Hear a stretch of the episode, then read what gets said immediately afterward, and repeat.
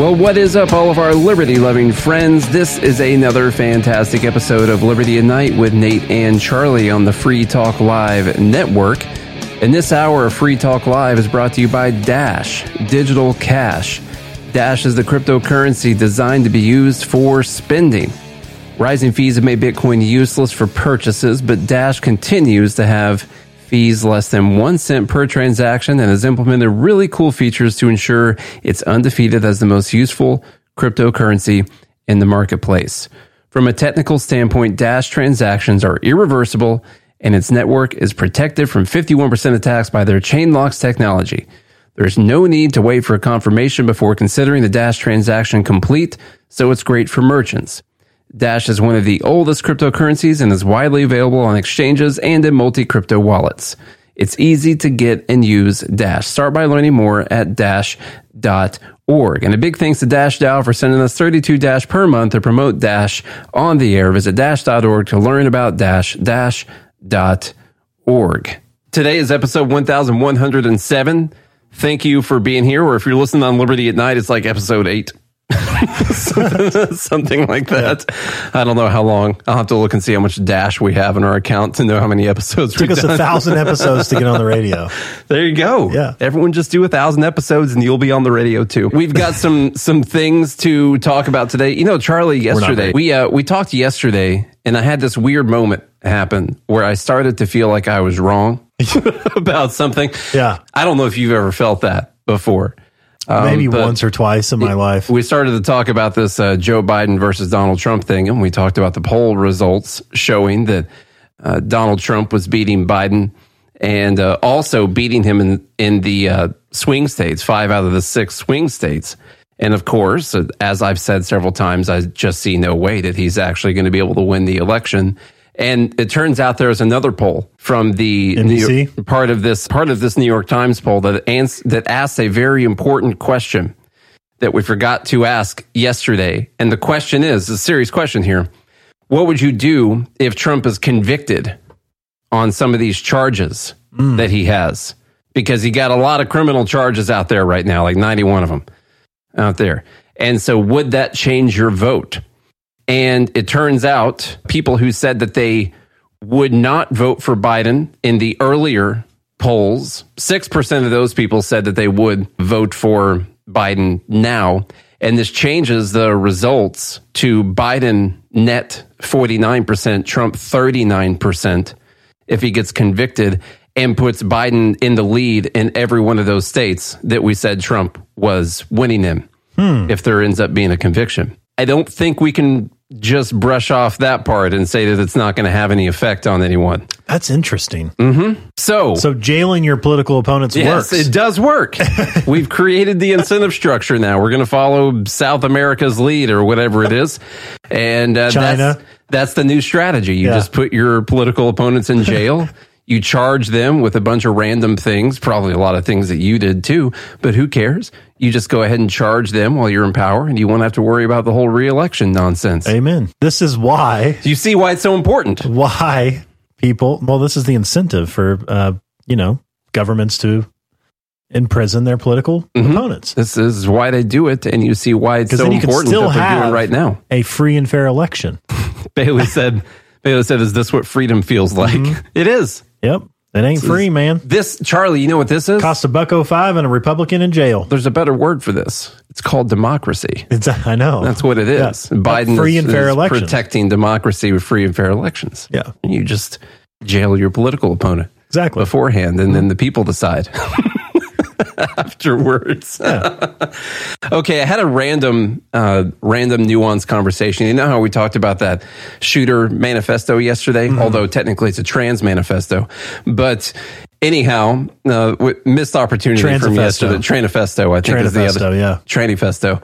Uh, this I was listening to Morning Wire, which is a daily wire thing. I, I get some news from it on my drive over here in the morning. It's, it's pretty cool. I Thanks, recommend ben. it 15, 15 minutes and you get some news updates that are only slightly slanted to the right. It's not too bad. It's like listening to NPR, only done by the Daily Wire.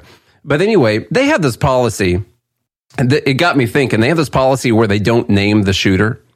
They've been doing this for a while, and the the idea is it's a super annoying thing that they do because they'll publish like a hundred articles about the shooting and do all these podcast episodes and everything and do everything ex- except for like I'm not telling you the name The anonymous the shooter. person. They'll talk about it forever. Like you can't get the name anywhere else, but you still spend all this time learning about the uh, learning about the shooter. And Of course, they would dead name a tranny shooter. That's the Daily Wire for you. and so I was listening this morning, and they didn't they they didn't want to give the shooter's name, but they were talking about the manifesto, and it got me thinking.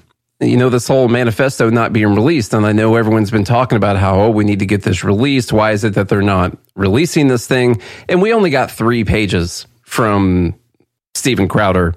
There's probably hundred pages in, in this thing and probably a video too. And we don't even know if, if Crowder cherry picked the page that had to do with uh, white privilege and, and fancy schools and stuff like that. There could be way more.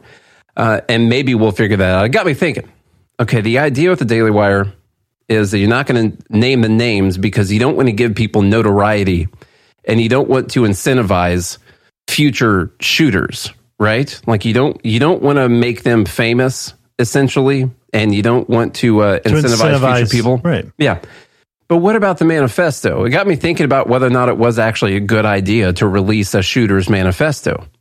Because there's this there's this movie I like, and it starts off with uh, this terrorist having this manifesto, and and uh, they're wanting him to give over some information, and he says, "Oh well, if you read my manifesto on the air, then I'll give you whatever information you want." The important thing was getting this these ideas out there to the masses and sparking this revolution or or whatever, you know. So it got me thinking, is it actually a good thing to release this shooter's manifesto or would that incentivize future people to say, well, I could write up a whole book of terrible ideas and the entire world would talk about it if I just go out and do some terrible enough things. Initially, I'm always on the default of give as much information as you can. Mm-hmm. I agree with people- you. I like I agree it is get- information. Yeah, people should get to know what the truth is. But the, so this is just me. This is just me feeling weird about what the Daily Wire does because they won't name the name because they don't want to give the shooter any notoriety. Not telling you the name. But they do want to push for the manifesto to be released so we can all read what this person's thoughts were and everything, which to me just kind of defeats the entire purpose hmm. of that. It really just made me wonder whether or not it would be a good thing to release this person's crazy ideas out there to the world. I still agree with you that you want to have all the information and those things should be brought to light. You know, if that's what people are thinking, if this is the rationale behind why they do really terrible things, that we need to know, we need to know as a society, you know, That's what- why police carry flashlights to bring things so they can bring things to light. into the light. Exactly. Yeah. Well, they need to bring a flashlight onto this manifesto, I guess, I know. and uh, get Tran- it out there. Tranifesto. So Tranifesto. Trans Manifesto, I think, is a pretty good one too. I underline where they said the Daily Wire's not naming. Then they go on to read like all, put out all the person's thoughts and beliefs. Like you can't do anything. I'm just trying to figure out what the heck they're actually trying to do. And someone just said it's their version of virtue signaling. I completely agree. I, I get so annoyed every time they do this. I'm trying to figure out what the idea is. Uh, hey, it got you talking about it. I'm sure other people talk about it. and just did. It's a shtick.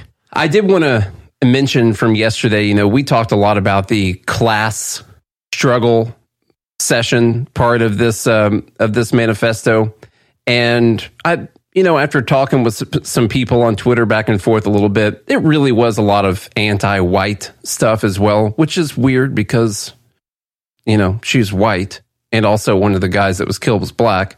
Uh, but there, there did seem to be a lot of anti-white hatred in this as well, and I just wonder what's going to be in the rest of the thing. You know? Well, white people are privileged. Well, yeah. White people Yeah. are rich. Do you think it has anything to do with what uh, has been going on in the country over the last few years, ten years? Uh, you know? I mean, I, I think you're naive if you don't think that the BLM protests have anything to do with this. Mm-hmm. Mm-hmm. Absolutely. You know, and then the the whole black safe spaces and you're not allowed to talk certain parts of the campus if you're not black. The entire woke movement, really. have. You don't think whatever her name, White Fragility, that book, you Yeah. know? Because here's the thing: she probably felt guilty as someone who went to this private school. yeah. White guilt. She probably had some white guilt. So not only Mm-hmm. did she want to take herself out, she wanted to take as many of these perpetrators of violence out with her. Interesting. She didn't want these privileged kids to grow up and perpetrate more violence on black people. Well, have no fear, Charlie, because the guy who's Yeah. currently I what's don't? I don't want to name her name, the author's No, name. no, you don't want to say it. No, I'm not gonna, I'm not gonna say it. Robin, Robin, I'm not gonna tell you your last name, Robin something. no, no, we don't But I want to wouldn't- identify people like No, that. I'm gonna dead name these authors. Uh, it luckily the guy who's winning in the polls currently for president has a way that we're going to fix these problems. You know, because uh, you see people go in the colleges; these college campuses are just nuts these days. Remember when me and you went and saw that No Safe Spaces documentary? I feel like it's gotten way worse since then. With But Adam Adam that was pretty crazy too. yeah. Um, and so Trump has a plan to revolutionize higher education when he gets elected. Okay, and there's a video associated with this. We can read the description and then watch the video, or watch the video and then read the description. Let's read it first because the first one is hilarious. Mm-hmm, mm-hmm. This is Trump's plan, the the Republican My plan. nominee for president, probably. I have a plan, a great plan. Create a free, federally funded online university. Hold on, Yeah. a what? Create a free, federally funded. Or that could read a federally funded free online university called American Academy. American Academy. The name matters. But here's the thing It's American. Trump already failed at one university. this is not, he doesn't have a great track record with this whole thing. In fact, you know? I ble- I'm pretty sure he had to pay out some money Yeah, for but the Trump University what failure. He, what he didn't have was the sole authorization to use force over other people, you know, Yeah. to fund it for free. for free. Exactly. um, he's going to ban wokeness and jihadism, Okay. uh, allow credentials to be used to apply for government and federal contractor jobs. You know, Good. Fun- Good. funnel those good government workers right through Mm-hmm. Right the up to your free, federally funded school. Grant credit to students for past coursework. Tax large private university endowments like Harvard's to pay for the free school. this is free. But you, You know, have to- Harvard, you know, they've got billions of dollars invested in the stock market that they make a return on. Uh, that's their endowment there. Uh, just like any, but, but just like most companies. Yeah, well, I hate Harvard as much as the next guy, but if that's where people sent their money and that's where they wanted it to go and go into the school's endowment, uh, now these these colleges deserve all the criticism in the world for how terrible they are, why they're so expensive when they're sitting on billions of dollars in endowments and putting you know bankrupting kids who are wanting to go to school there. Sure, that conversation needs to be had, but we're going to tax their endowments to pay for the free school. Mm-hmm. Okay. Okay. Sue and fine institutions that fail to uphold free speech laws or encourage anti Semitism. Quote We spend more money on higher education than any other country, and yet they're turning our students into communists and terrorists and sympathizers of many, many different dimensions. We can't let this happen. Now I I agree with what he just said. We spend a lot of money on higher education, and colleges are turning our students into commies and terrorists, which is the same thing. You could have just said commies. And then sympathizers of many, many different dimensions, worst of them being communism, and saying that we uh, we can't let this happen. I I would let the market decide. I would let the market figure that out. But then we- also, he says sue and fine institutions that fail to uphold free speech laws or encourage anti Semitism. Like, you're free to be anti Semitic. Mhm. Now, I obviously I, I morally disagree with that, but you're free to you're free to have pro Palestine. Like free speech is still free speech. So how are you going to ban wokeness and jihadism, but then still stand up for free speech? How are you going to ban wokeness and jihadism when one is this, uh, I, I won't say progressive, but it's really regressive or whatever, but this ultra progressive form of culture and jihadism, which is like an ultra conservative form of a culture at the same time. And you're going to find institutions that fail to uphold free speech laws at Free- the same time. Free conservative speech.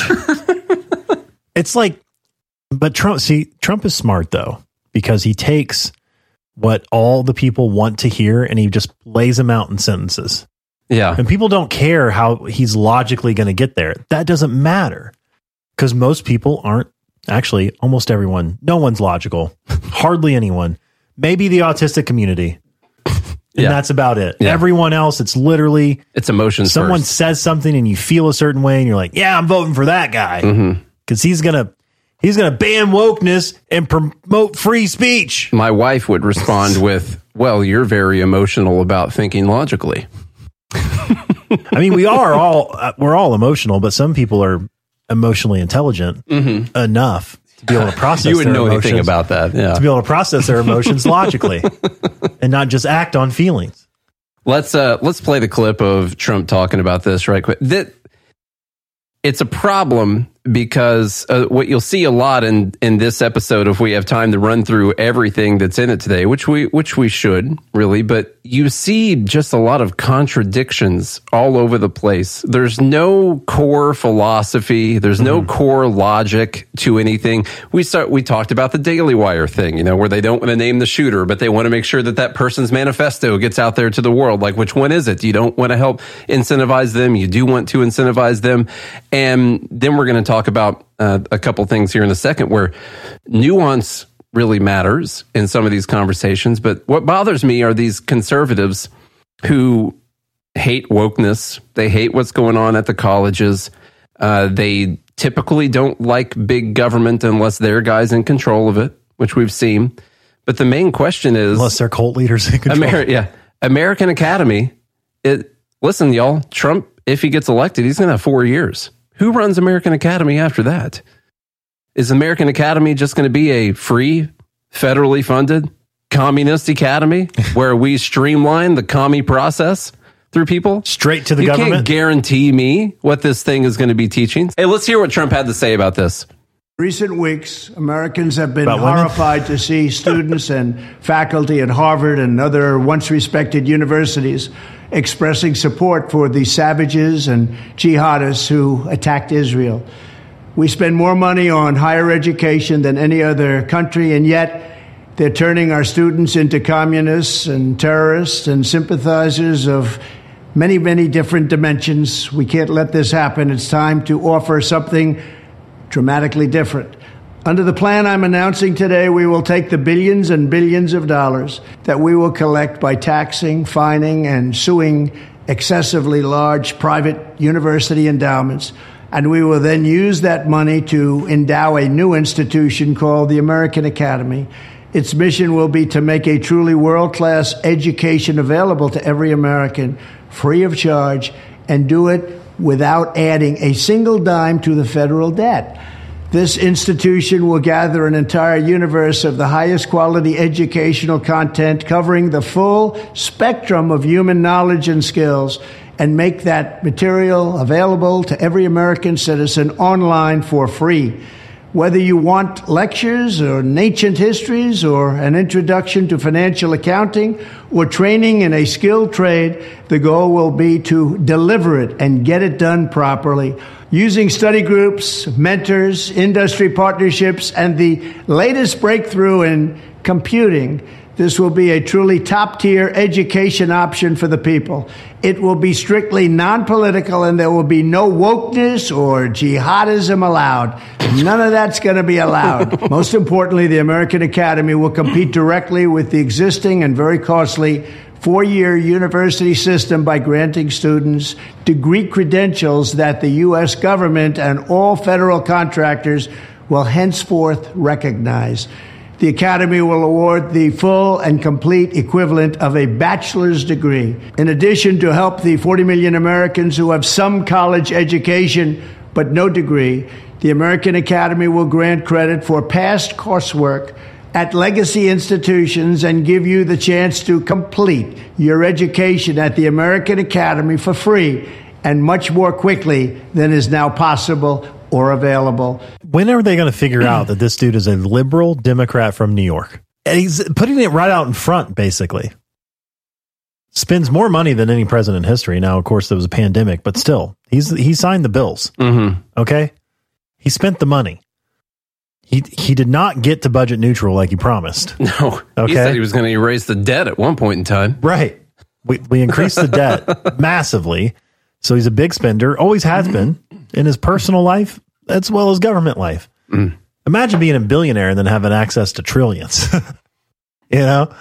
And then now he's coming out with with free education. And we know that'll never work. Free, it's so many. And it, when is anything run by the government a good thing? First off, yeah, that's that's the point right there.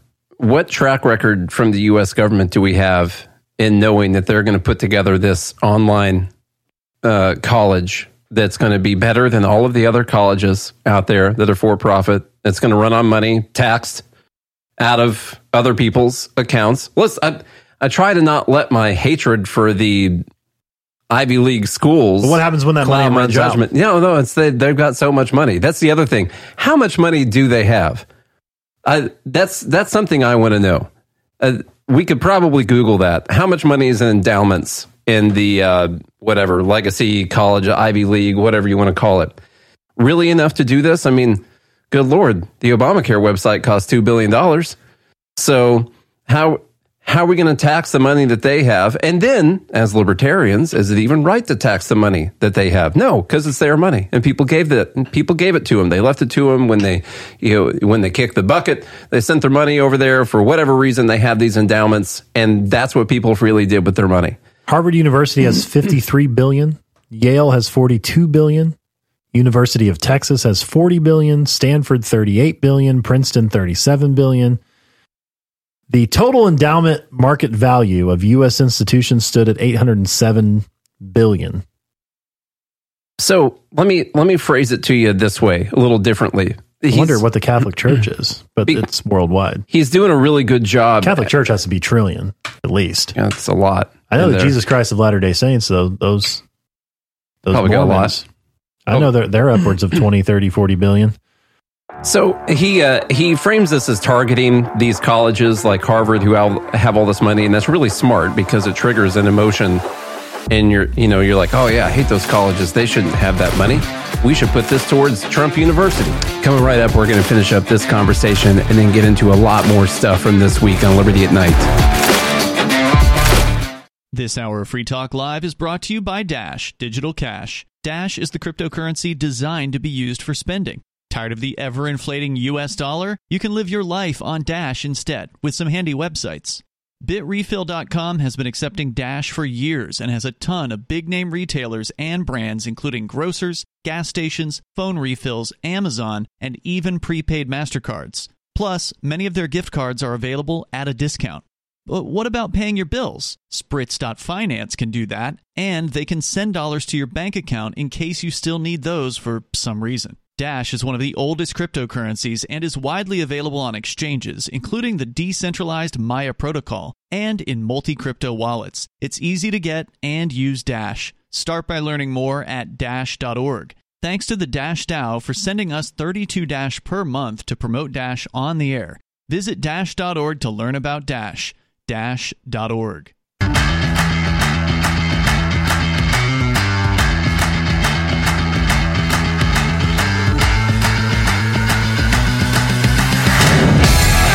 All right, this is Liberty at Night with Nate and Chuck on the Free Talk Live Network, and we are back. Make sure, by the way, you go find our daily podcast called Good Morning Liberty on your favorite podcast app. I'm going to join gmail.com and join the live group so you can be part of this conversation every single day of the week when we want to do a new episode. We were in the middle of this conversation about Trump's American Academy, talking about college endowments. Let's get back to it. Oh, hang on, And- sorry. What's up? The endowment funds of the 20 degree granting post secondary institutions with the largest endowments by rank order. So this is 20, just 20 of them from Harvard all the way down to Cornell by the end of the physical year of 2021. So, of course, this is when the market was ridiculously high. Remember, it peaked, Yeah, in November of yeah. 2021. They started the beginning of 2021 at 691 billion. They ended the the fiscal year of 2021 in at 927.1 billion dollars. So almost Okay. a trillion between the top 20 universities. So, how about this, conservatives or conservative libertarians who are fine with this? Let's say that we're not going to take it from these colleges because we all hate these colleges. Let's say that we're going to take it out of Apple's bank account because they have a bunch of cash sitting in their bank account that they've saved up over a lot of time. Or we're going to take it from Warren Buffett's bank account and we're going to tax this money that they're hoarding, keeping out of the economy while people are struggling. And we're going to take this and we're going to start a free public university by taking it from these people who are hoarding this wealth and we're going to put it to better use. And the answer would be no. The only thing that changes is that you very strongly hate the people who have this money right now. And so you would jump on it. And the even bigger question would they even be able to do it? It's probably going to go more something like when the US government does something. It would probably take longer than Trump's term to even fully put together because they're going to be building an entire online college. They're going to spend a bunch of money doing that. It's going to take years for them to put it all together. Trump probably whole be in office. And he'll be out of office before the thing even starts.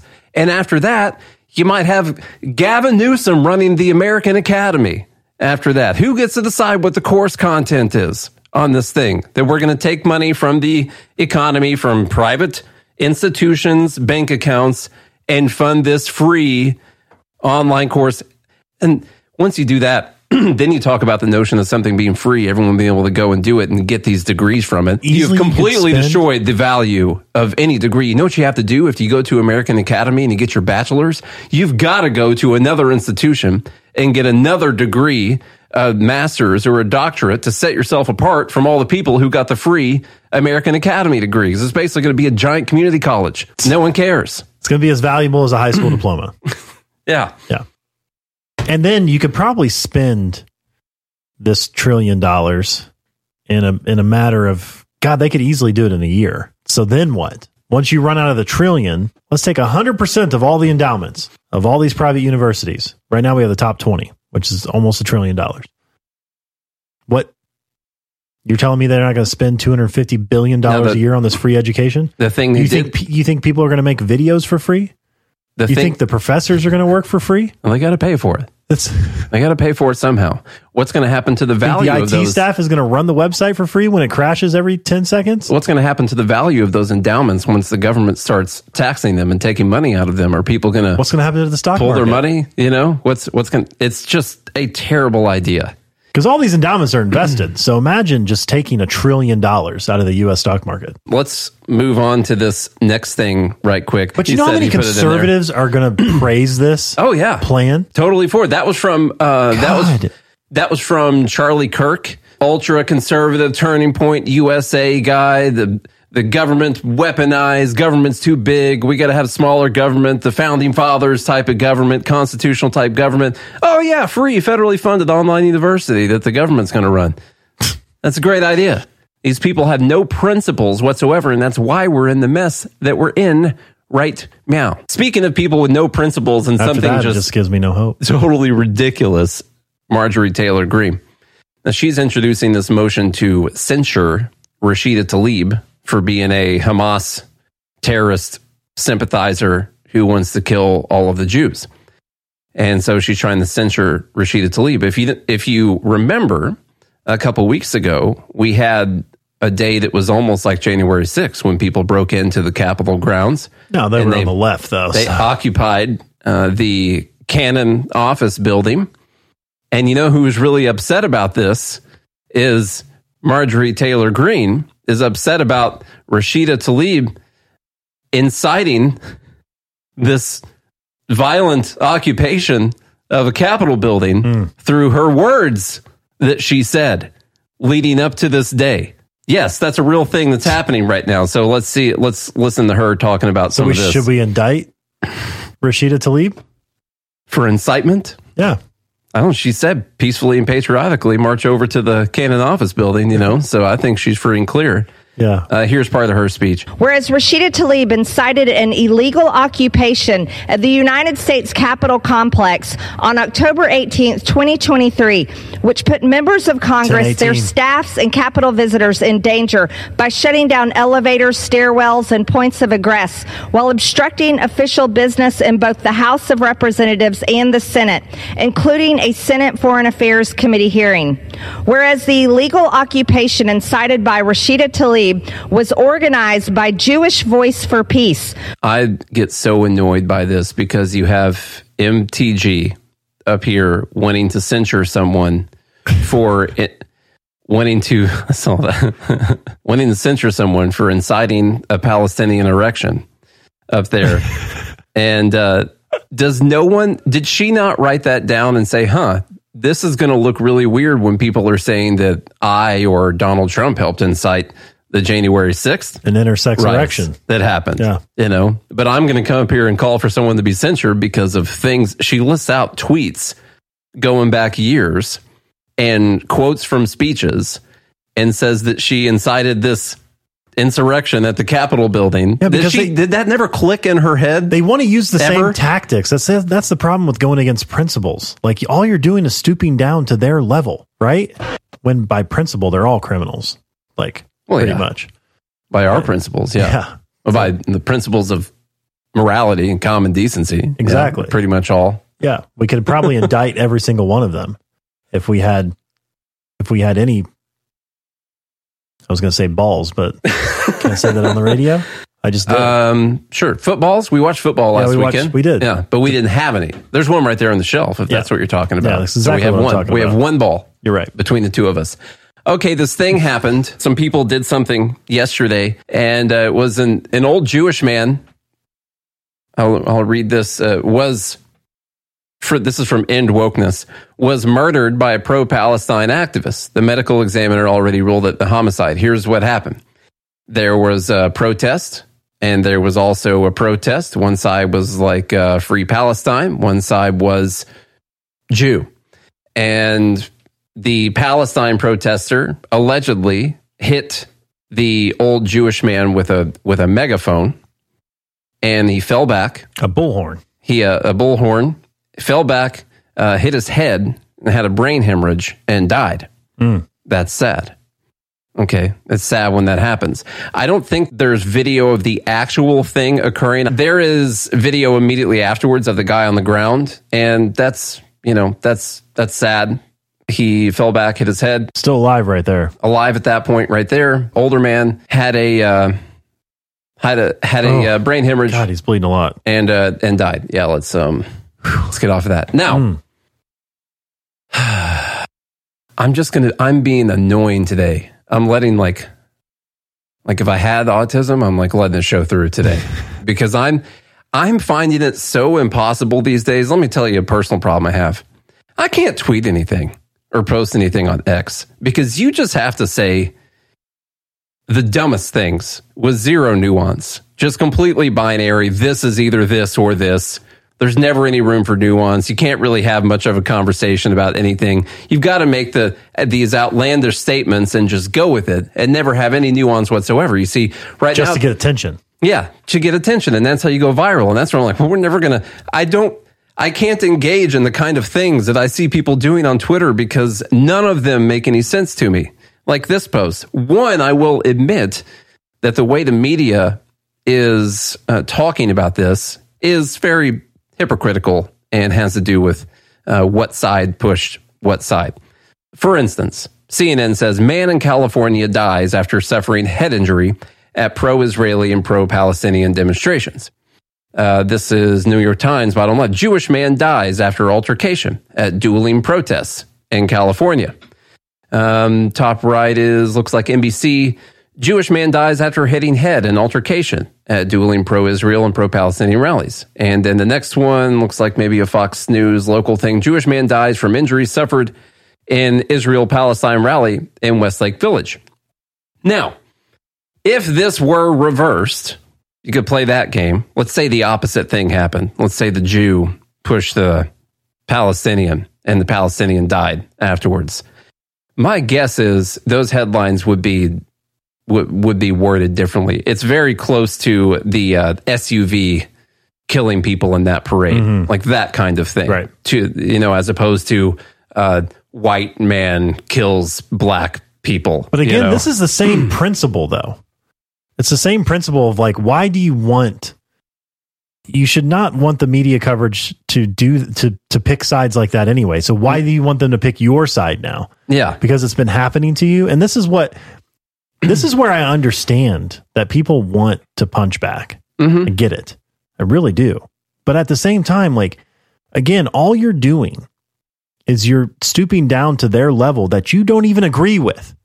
By the way, but you're going to act as if you do, so that your side wins, you take rather than do the right thing. you take an example like George Floyd and Derek Chauvin. Now, what was decided was that that was murder. And what you will see from many of these same more right wing pages is, oh, that wasn't murder. People keep calling it murder. That was he had drugs in his system, or that was involuntary manslaughter at best, or something Standard like police that. you know. that's a that's just that that's not what murder is. Yada yada yada. But then when it comes to this, I get it. Tragic, and I'm sure the guy hated the other dude probably because he was Jewish, and I'm I'm sure he meant him harm by pushing him to the ground or by hitting him with the bullhorn. Was he trying to kill him when he when he hit him with the bullhorn? Do you think? Now, did he know that it could cause bodily injury that could lead to death? That's a possibility, you know. But is this an actual like? Oh, I'm mad at this guy. I'm going to murder him right Yeah, now. Like, right. is that really what everyone thinks happened? I um, I don't know. I wasn't. No, we guy. don't know. We were, weren't there, Yeah. and from what I saw, and uh, it is at least manslaughter. I would say it's something yeah. like that. And I'm you caused bodily harm that led to death. what I'm annoyed about is what Charlie just brought up is that when it's the opposite, then the same people would be saying, "Oh, it's not a murder. That's an involuntary manslaughter. Or that's an altercation, or whatever." When it's flip flopped, they're like, "Oh, that's straight up murder," and the new and the media is saying that it's not. Mm. There's when when you live in this world with no the same people on the right who want to censor people on the left because the left is censoring them. yeah, yeah. It's like, how about we don't censor? Any- how about fight for the right to not censor anybody? And then I get a little bit more annoyed because this page, which is a ma- massive page that posts out a lot of really good things, this end, end wokeness page says the man was murdered by a pro Palestine activist. The medical examiner already ruled it a homicide. Well, this person probably knows, and if they don't, then they should know that homicide does not mean murder. Homicide means that a that a person killed another person. By the way, if you defend yourself, if someone comes into your house and you are 100% in the right and you shoot them, that's a homicide. It's not a murder, but it's a homicide. Okay? That's what the medical examiner would rule it as. So those mean different things. And so when you say, oh, this was murder, the medical, medical examiner already ruled it a homicide, that means nothing. That it means nothing until you until the person gets arrested. From what I saw, there hasn't been an arrest made so far, uh, but we'll see. And from what I heard, there's no video of the actual thing happening, so it's going to be going to be tough. I doubt you're going to say see uh, some massive. Uh, JLM protests out there burning down buildings or anything like that. But um, Yeah. you know, we'll see if people are going to be mad about this. Well, typically because Jewish people have more sense than that. Yeah. Okay, and then I've got an I've got the one person who you would never imagine I'm going to say offered up a nuanced explanation of a situation. Barack Hussein Obama. Barack Hussein Obama, and I heard people tearing this apart and when I listened to it, he's talking about Israel and uh, Hamas and Palestine. When I listened to it, I was like, yeah. That's about right. This is complicated. Now he speaks for a while and Also, he- you've never heard of Pod Save America? They got pretty the, big. They got the freaking president, former Yeah. president on there. pretty, you know, in, in this They're woke left, but he says a lot of things without saying anything in the most Obama way, you know, possible, so he can so this is Obama Harris. keep making keep making money uh, all the time. But This is Kamala Listen. Obama.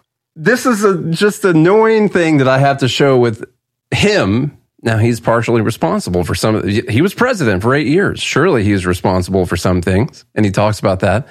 But I just had to give slight props to the fact that he said a couple things I agree with here. Maybe you'll disagree. I don't know. there's any chance of us being able to act constructively to do something, it will require an admission of complexity and maintaining what on the surface may seem contradictory ideas that, that what Hamas did was horrific and there's no justification for it. And what is also true is that the, the occupation uh, and what's happening to Palestinians is, is unbearable. And what is also true is that there is a history of the Jewish people that may be dismissed unless your grandparents or your great grandparents or your uncle or your aunt tell you stories about the madness of anti Semitism. And what is true is that there are people right now who are dying who have nothing to do with what Hamas did. And what is true, right? I, I mean, we can go on for a while. And the problem with the social media and trying to TikTok activism and trying to debate this on that is you can't speak the truth. You can pretend to speak the truth. You can speak one side of the truth. And in some cases, you can try to maintain your moral innocence, but that won't solve the problem. And so, if you want to solve the problem, then you have to take in the whole truth. And you then have to admit nobody's hands are clean, that all of us are complicit to some degree. What could I have done during my presidency to move this forward as hard as I tried? I've got the scars to prove it. Does he? But there's a part of me that's still saying, well, was there something else I could have done? That's the conversation we should be having. Not just looking backwards, but looking forward. And, and that can't happen if we are confining ourselves to our outrage. I would rather see you out there talking to people, including people who you disagree with. If you genuinely want to change this, then you've got to figure out how to speak to somebody on the other side and listen to them and understand what they are talking about and not and not dismiss it because you can't save that child without their help. Not in this situation. I thought that was great. I thought it was pretty good. It's really good. I mean, I, I, don't think I've ever played a clip of Obama saying something and then said it was good afterwards. So yeah. this is a kind of a weird moment mm-hmm. in uh, podcasting well, history for us. Speaks the truth. Yeah, I, think he's right about the fact that you have to admit it's kind of what we've been saying. Maybe that's why I heard it and multiple things it. can be There's true at the same time. A lot of things weird. true. How yeah. weird. Mm-hmm. Yeah. You know, Israel has done things that are wrong. Clearly, what Hamas did is but wrong. This is where this is where it goes into theology for me because it's this whole this this mantra that we have in our culture is religious. It's the it's the if you're not with me, you're against me theme. Mm-hmm. Right? To like to be pro Palestine is to be anti Semitic. Is it? And to be pro Jewish is to hate Muslims. But is that real? Are you saying that? I'm saying that's in our culture. That's, oh, what that's our what, culture says. Saying that's our like binary, uh, right? Um, but it's not true. Yeah, no, it's not it's true. Not. You can you can you can have disgust for the anti-Semitism, which, by the way, that's being per- perpetrated by the woke left, which is just so weird to me. It's a lot. It, a lot of it is right. Um, so you can have disgust for that because it absolutely is disgusting. People have been trying to exterminate the Jews since they started, I guess, or since God created them, or whatever you want to believe. Um, and then also, like, you can also have empathy and sympathy for the at least at least the the innocent Palestinian children who deserve none of what Israel's doing to them. Like you have to like you have to be truthful about the fact that there are people dying who have nothing to do with this conflict whatsoever. Doesn't mean he's saying that there has to be a ceasefire. I'm sure he is saying stuff like that, but you have to at least be honest about that fact when you're talking about it. Like there's people dying that had nothing to do with this. So what are you going to do? Also, what Hamas did was terrible. Also, Hamas wants to destroy Israel. Also, Israel has done a lot of bad things in the past. Also, uh, maybe people had land taken away from Yep. from them or not. But one thing he said that I think is important is that he said we have to look forward instead of backward. Nice politician speak, stuff like that. But it goes back to something we said last week. Um, I the way I said that was we don't have a time machine. We can't do anything about this. Israel exists. We're not going to go back and not create Israel through the UN and maybe people push off their land or maybe not. I don't know. Timeline's fuzzy on that whole thing. We're not going to fix that part. What we have to figure out is what are we going to do right now with this conflict? There's people dying on both sides, clearly. What's a way that we can actually move forward? Let's say it's destroying Hamas. What does that mean? How are they going to how going to destroy Hamas? How do you even know who all the Hamas people are? How do you know there's not It going to be appears to me that Hezbollah is gearing up for It looks like that, joining. too. So this, like we said, like we said, this is probably going to get worse before it gets better. Um, but to your point, I mean, we do have to look for we we. The only people speaking the truth about this are shows like this. That's it. Hmm?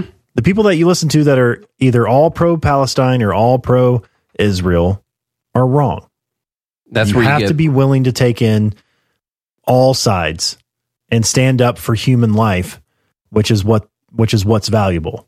and human life on all sides, not even just Palestinian human Yeah. life, but then also people in Israel. The ones you disagree with, maybe. You know, who Hama- Hamas is definitely going to want to do more October 7th Jihad weekend again, or whatever they end up calling the thing. I don't know. Yeah. They haven't given it a cool name yet. Jihad weekend. I'm going to submit that one right now. but um, weekend at You got, got a direct you know? line to Hamas or something. I don't know. We'll see. Maybe they'll, they're watching the show. to the, uh, also to the live groups point, what I was talking about earlier is, um, you know, it's very weird. The timeline's weird for me, even if you just look back to 2016, which is you had the woke left calling Trump a Nazi Mhm. and how we have to get rid of him because he's going to bring white supremacy, nationalist, Nazi sympathizing to America, authoritative leader. This guy is Hitler incarnate. Mhm. Okay. They were also very concerned about anti-Semitism on Twitter. Yes. you know, especially with Elon Musk taking over. those exact same people uh, support the Nazis in Ukraine, like the literal Nazis that we've we've called out on the show, and then now they're they're in support of Hamas. So it's like Also, they- Russia is helping to arm to arm Hezbollah, uh, and they hate Russia. But Russia is helping Hezbollah, who's fighting Israel. So they like Hezbollah, but they hate Russia because they're fighting their favorite Nazis in Ukraine. yeah, make it make sense. it doesn't. It doesn't. And this is like this is all just. I think you brought up a good point a couple weeks ago when you said this all makes sense when you look at it through the, you know, oppressor versus the oppressee lens. That's all it is. And what's happening is is like, okay, who is the who is the most victimized in this situation? And it doesn't matter if you have to turn into a Nazi to protect the victims. This is and God, the only goes- thing that explains this everything. goes back to what Jordan Peterson has been talking about for years. Mm-hmm. Yeah, the, the compassionate left. It's not compassion. You know what does he say? It's it's a mother's bare compassion that'll get you eaten. True. All right, y'all. We will be uh, talking about Israel and Hamas and doing Dumb Bleep of the Week coming right up.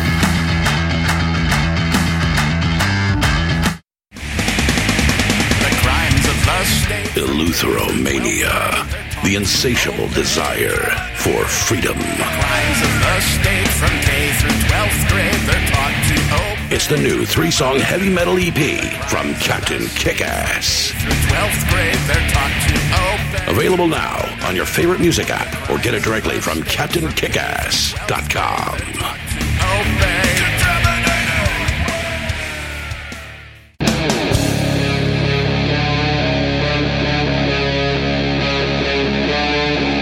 Obey. Talk Live. Well, what's up, all of our liberty loving friends?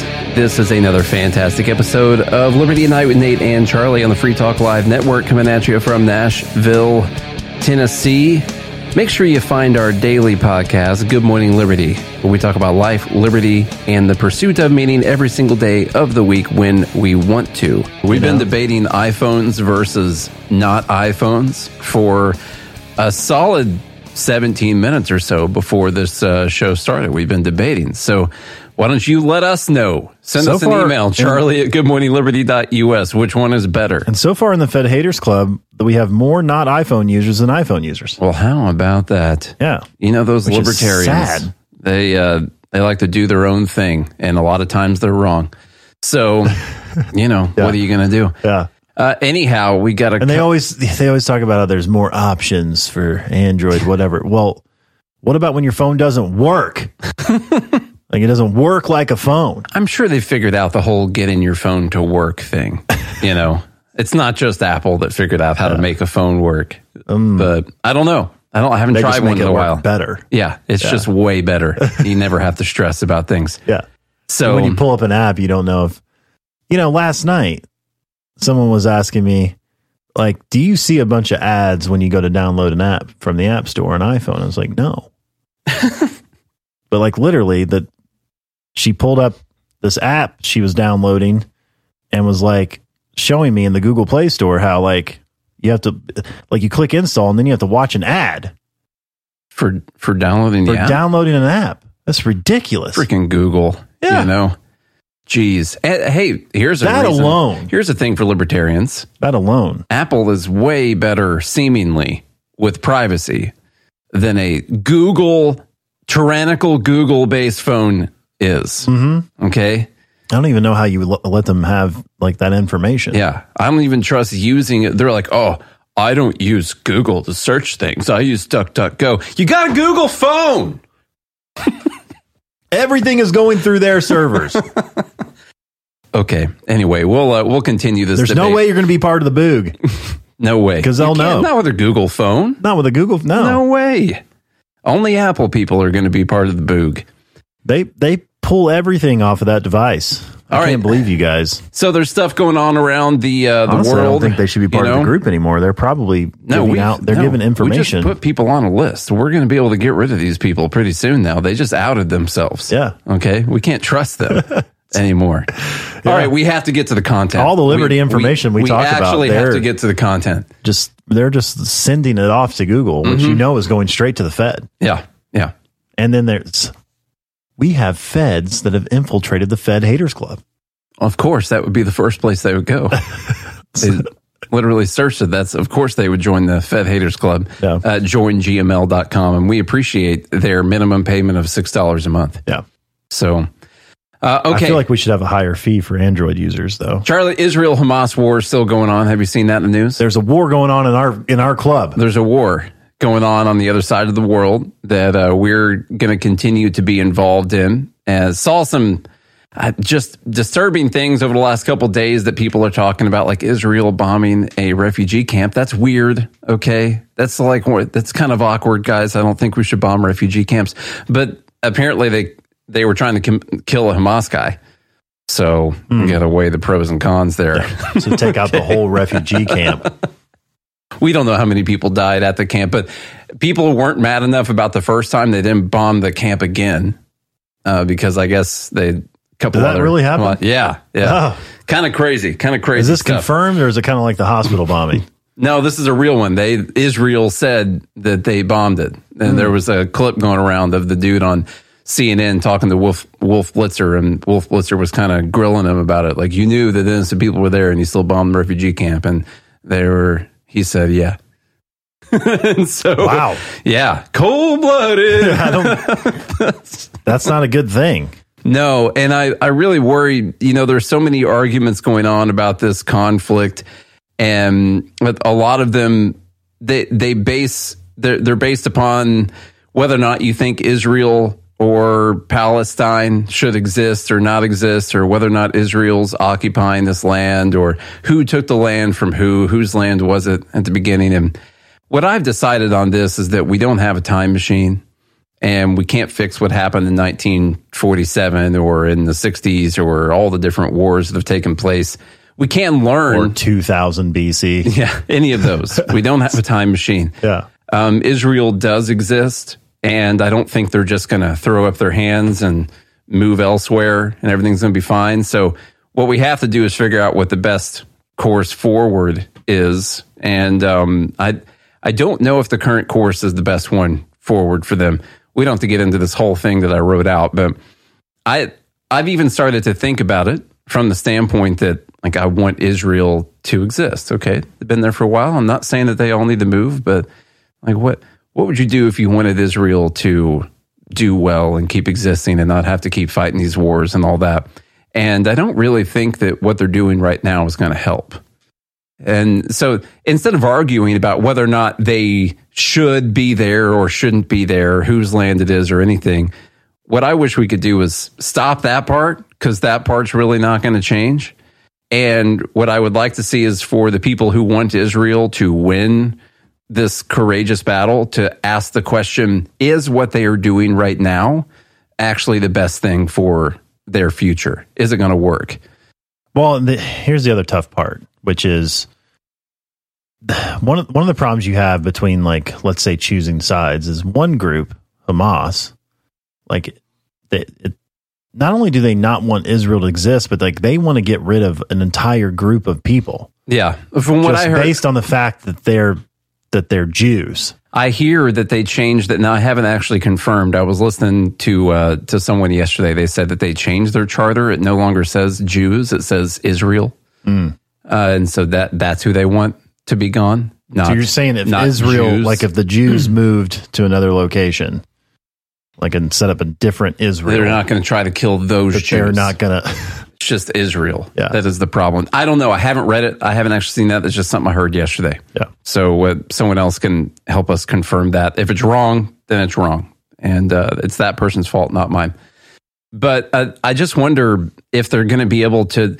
They keep saying, well, Could we would, move Jerusalem to like Seattle, maybe, you're going to have to and talk to the give- Bible about that. and then give Honestly. the Jews all of Washington State, Possibly. and maybe That could be fine. yeah, we'll move Jesus's tomb. hmm Could we move Antifa out of Portland Yeah. and just put the Jews there Yeah. instead? We'll give them the whole state of Oregon. I might back that one. Yeah. That could be fine.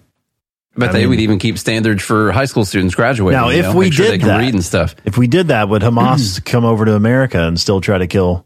Well, would they come over to Israel, Oh, which would which be which inside would of America? FKA Portland, Oregon. yeah, Exactly. they might they Yeah. might do that. So uh, I I've just been trying to think about what the best way forward is for them, and uh, I don't think that doing kind of what we did after 9-11 is going to be the one that works like netanyahu has said well you wouldn't have asked america after 9-11 to go with a ceasefire you know what what did we do after 9-11 well the answer is what we did after 9-11 was wrong and didn't work. it didn't work and we did it Okay. for 20 years. so i don't really think Actually, that we're that's the still best doing example it. We're you still know? doing it and it's still mm-hmm. not working. It's still we've been not working now on that for a long time. Yeah. And I don't know what they should have done after the whole October 7th thing. Like let's just say history started on October 7th. You know, what what should you do? I think it matters whether or not they care if people around the world are behind them and whether or not they want to win the public perception campaign around the world. Because I was thinking a lot about this. Like, what does Hamas want? Probably the same thing that Osama bin Laden wanted, which was for us to come over there so they could kill even more of us. And we would also help them recruit more and more people by going over there and killing civilians and, and taking over their occupying their land for a long time. You know, we helped their cause quite a bit when we went over there. And so I think Hamas and taking hostages and killing and doing what they did and then running back, scurrying back over to their side, they wanted Israel to follow them and come over there and do exactly what they're doing right now and look around the world, dude. I mean, look at the protests. Look at what's going on. Look at people cornering Jews on the streets and on college campuses and stuff. Hamas is winning this war. Israel Just has like al- Osama bin Laden Yeah. dragged us over to the Middle East. That's, That's exactly saying. what he wanted us to do. like uh, in my opinion hamas has already won this war even if all of the ones that are currently in gaza are killed. Hamas has already won this war.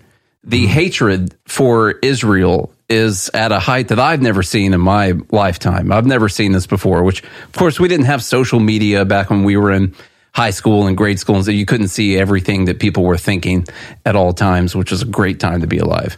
And uh, and now you can see uh, all the protests and stuff taking place. It's easier to organize people to protest than it used to be. uh, with uh, all of our new technology.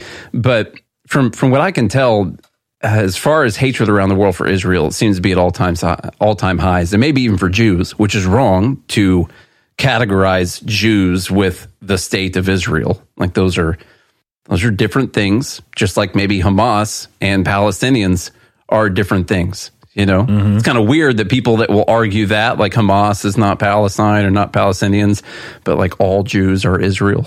you know, Yeah. it's kind of weird too. So, um, I don't know what they should have done after October 7th, but I think they had a real opportunity when everyone was behind them and everyone felt bad for them and everyone was talking about the rape and murder and baking babies in the oven and things like that.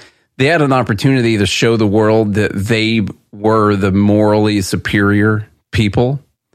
And I think they, regardless of whether or not you think they should retaliate, I think in killing so many civilians now, which the numbers, if you believe all the numbers, uh, are up to like 9,000 or so, something like that. Um, I, I think they've already lost that morally superior war in the image of people around the world. And sometimes being the bigger person in a conflict and saying, you might have come over here and killed 1,500 of our civilians in a terrible way, but we're better than you. We're not like you. Like, we're going to hunt down each one of you people that did this, and we're going to send in special forces and we're going to kill you over the next little bit, but we're not just going to bomb people's apartment buildings and kill innocent civilians because that would make us as cold and heartless as you are. And mm-hmm. that's not who we are. That's who you are. Yeah.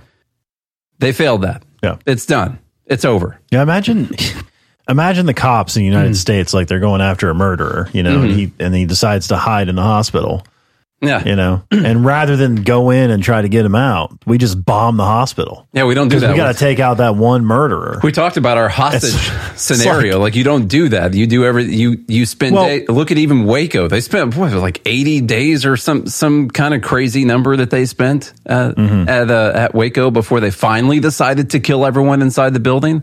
But at least they thought about it for a while, you know. yeah. And and in this case, that's not what's happening. But okay, Well, on- and so here's so here's where it- the line gets fuzzy. Okay, and this is like I can I can break this down to my own life, and you know where is the wisdom? It's finding the wisdom to discern the difference between standing up for yourself and giving and giving grace and not being walked all over. Right? yeah, you know because if you just if a snake like you know whatever you can come up with all kinds of analogies or whatever but like if a snake bites you you know you're gonna you're gonna pet the snake you know Be like hey hey buddy don't bite me again you know mm-hmm. like are, are you creating incentives for them to keep sending paragliders over if you don't do anything about it that's definitely a problem. Okay. But then at the same time, if you look throughout history, what has actually invoked like actual peace and change? I always go back like to Martin Luther King junior mm-hmm. during the civil rights movement.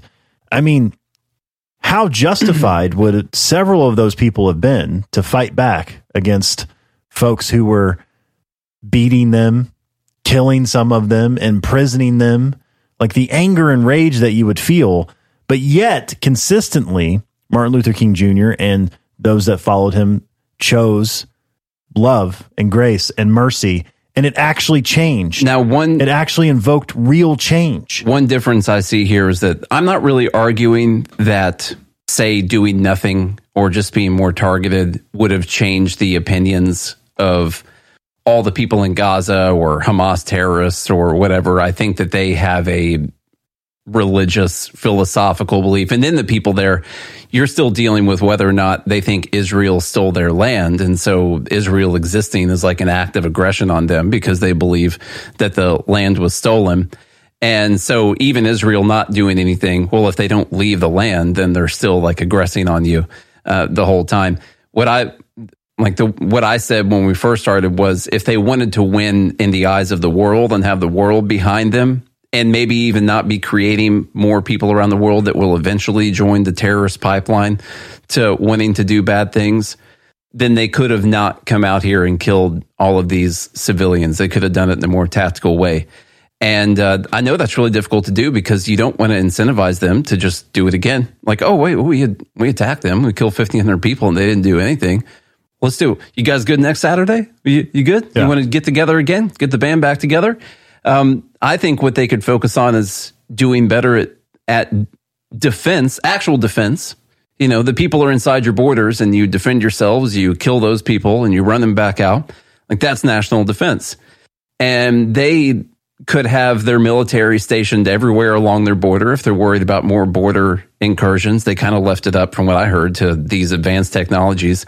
T Dub makes a good point. They could let their their citizens be armed Yeah. to protect themselves. and then up their Iron Dome capabilities to the point that that no rocket ever gets through. To the point that Hamas even decides that there's no reason to fire another rocket. We haven't we haven't had a rocket land in Israel since Ot seven. You know why are we still firing rockets at these guys? They just shoot every single one of them down. Maybe we should use those pipes for water instead, something like that.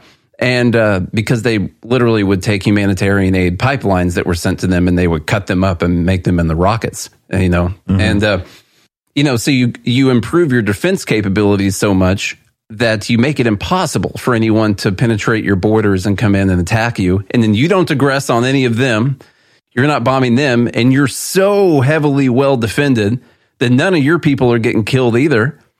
And to me, that sets a better stage for going forward more peacefully into the future. and then you're able to tell better story. That you have the better story, right? Yeah. And then as generations come along, like that hate starts to die out because Mm-hmm. you're replacing it with something that actually drives out hate, which is which is love. Know, I get in all kinds of conspiracy theories like, how did they not know this attack was going to happen? You know, after that hospital bombing, they released this supposed audio conversation between two Hamas people talking on the phone, like, oh, yeah, the cemetery from behind the, the hospital. They, they had that within like hours of the hospital bombing.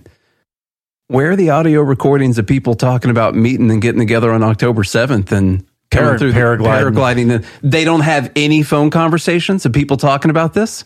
Where- no idea this is going to happen. After each bombing that happens, they submit these audio recordings and they got nothing from before October 7th at all. Where did they get these? That's kind of weird, Hmm. right?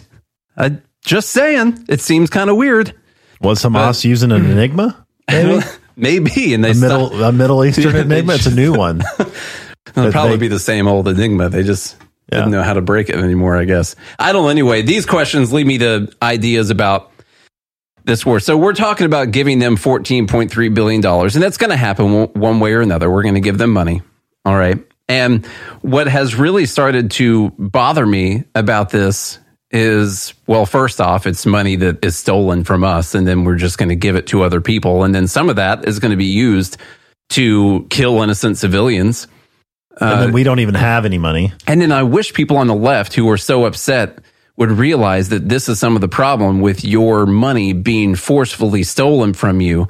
That this tax apparatus and this IRS apparatus that you so fully support then takes your money and gives it to a country that's perpetrating this war that you're out there protesting against right now. Yeah. That seems like something that people But you should want pay the rich people to. to. pay their fair share Yeah. towards this towards war. the war, yeah. so we can give more money towards the war. Yeah. Uh, but when you look at the differences between our two countries, uh, like look at government debt. This is one that is weird. Israel's government debt to GDP is sixty percent, and ours is one hundred and twenty-two percent as of twenty twenty-two. Um, there, I have more updated numbers, by the way, but the percentages were around the same. Uh, their budget, yearly budget balance was minus 3% of their GDP. Ours is minus 5.5% of the GDP in 2022. That'll be going up for 2023.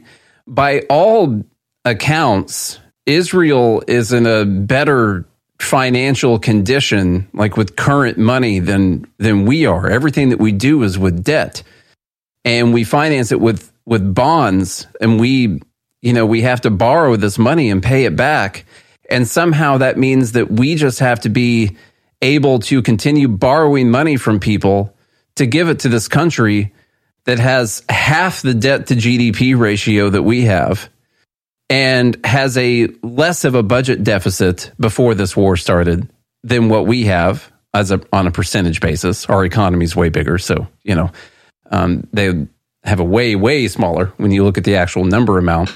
And then we're giving them four billion and change dollars, you know, every year. And I just wonder how that like who circles that square for you in your head? That's what I want to know. Who makes that make sense? Here's a here's a line graph of the two. Here's ours actually now debt to GDP is up at 129% and theirs is at 60.9%. And we are the ones that should be taking out debt to give them money. Why aren't they taking out debt to do this? Well, according to Janet Yellen, we can afford it. Yeah. They may not be able to afford it. I guess not. I guess not. And then I started looking at some of the money that we give them because I started thinking about this idea of why aren't they financing this war with debt or with something like war bonds, like how we used to finance, like how we financed World War II, you know? And you look at this $3.3 billion that we gave them from the DoD, and this is from 2022, and this is a military financing program uh, that we gave them $3.3 billion, which is a financing program with loans and grants. And then it says payment waived. They don't owe us the money back. And so what I wonder is Israel, what's it worth to you to stay alive?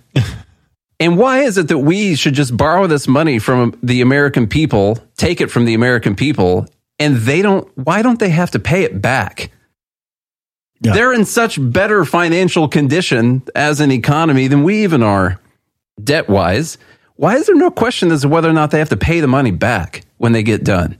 Isn't there? Isn't that worth it to you? We're up to over a quarter million dollars per taxpayer. Yeah. So each taxpayer owes over two It's hundred fifty thousand dollars, Mm-hmm. and Um, that that money's going to come due at some point. It may not be in our lifetimes. I don't know because the market can remain irrational longer than you can remain solvent. Coming up, we're going to keep talking about this, and then we're going to talk about this ballot referendum in Maine where they want to seize the means of power distribution, supported by Bernie Sanders. Coming right up.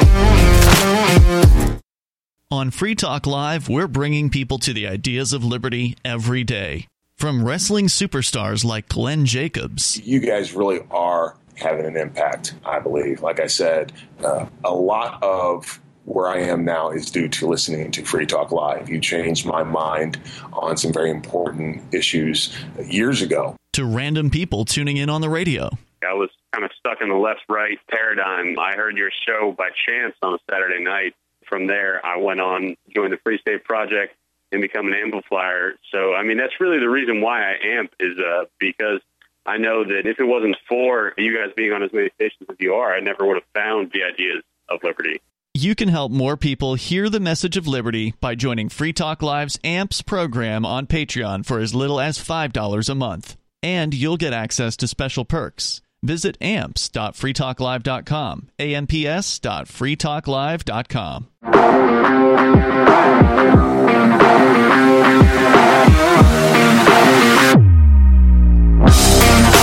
All right, y'all, what's up? This is Liberty at Night with Nate and Charlie on the Free Talk Live network. Before that break, we were talking about how Israel could actually fund this war with bonds like we used to do in the old days. People are But- buying Israeli bonds.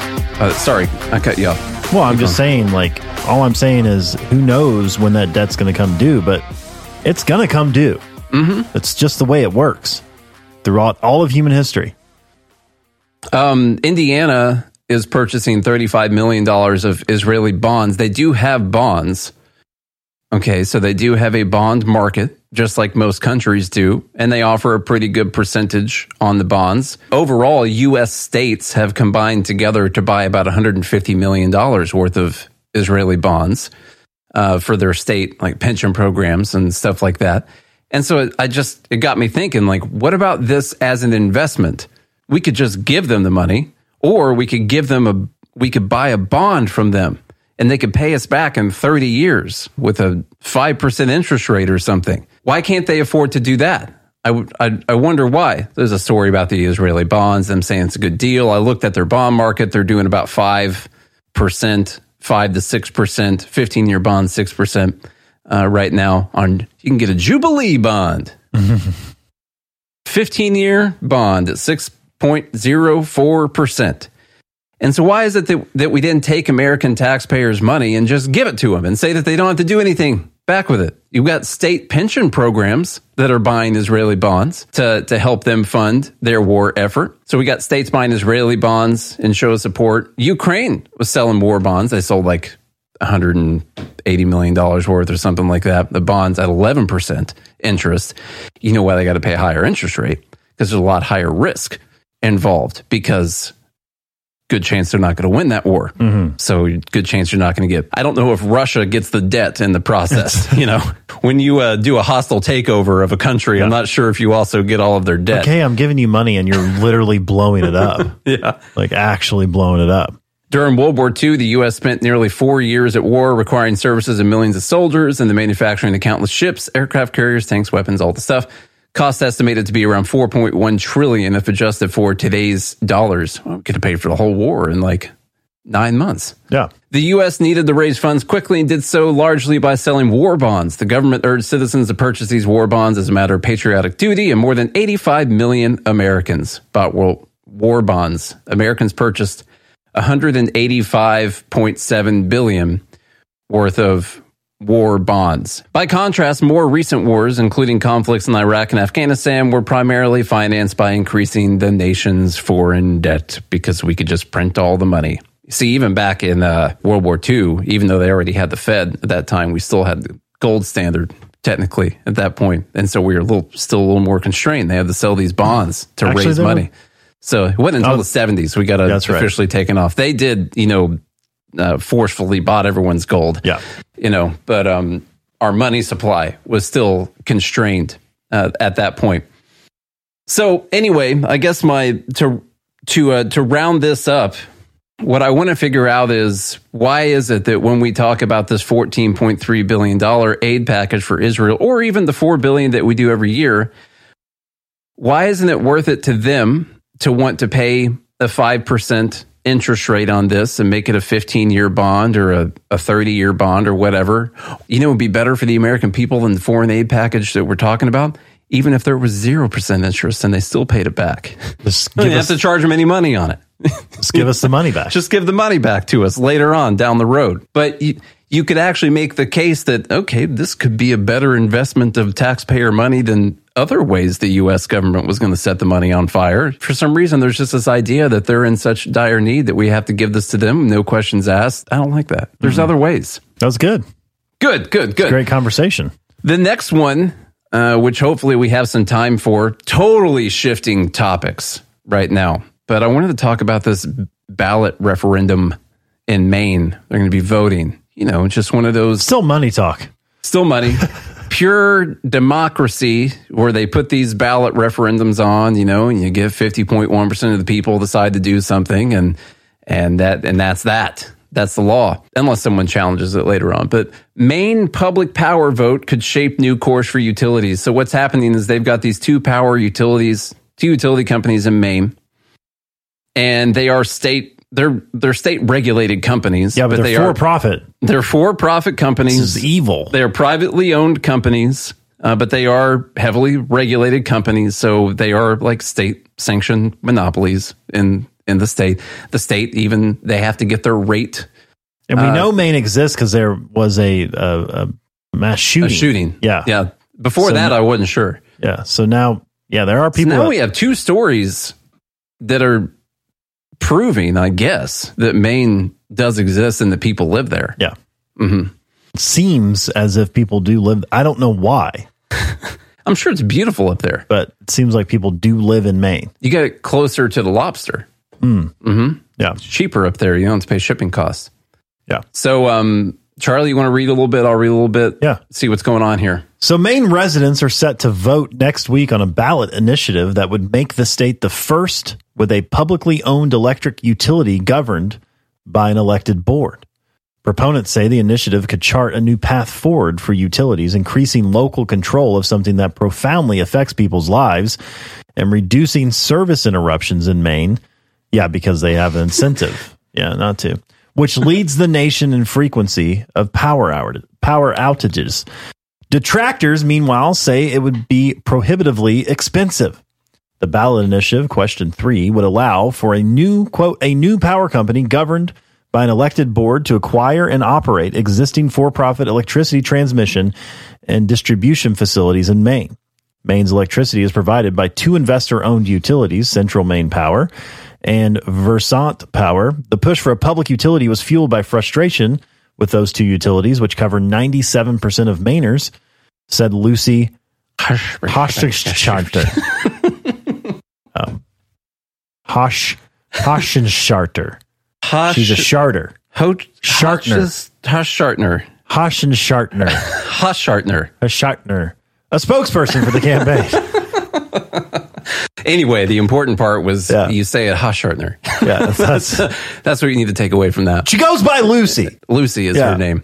Um, So- the idea here is that they are going to forcefully buy out the privately owned companies that are currently providing the power in Maine and create a a publicly customer owned power company that is going to magically have less power disruptions than the current companies will save the people money everything will be cheaper because you're going to knock out that pesky profit, mm-hmm. which is, as everyone has been.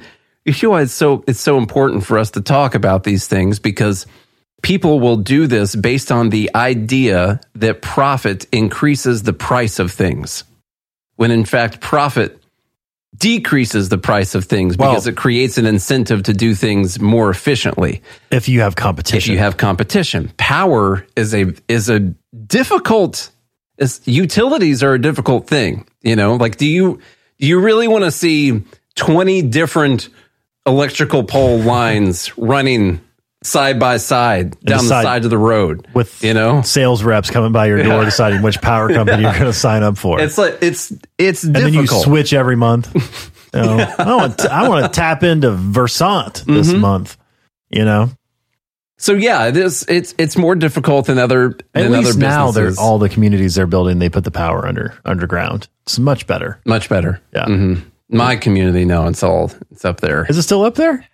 Oh, terrible that's frustrating. yeah i live in antioch hmm you know Yeah. Yeah, so it power must be lines. weird. Ours, ours have like uh Is it weird when you drive into this? You know, extremely. yeah, I'm looking I'm like, where are the power lines with shoes hanging from them? Yeah. This is weird. Yeah. You know, Okay, sorry, there's more here.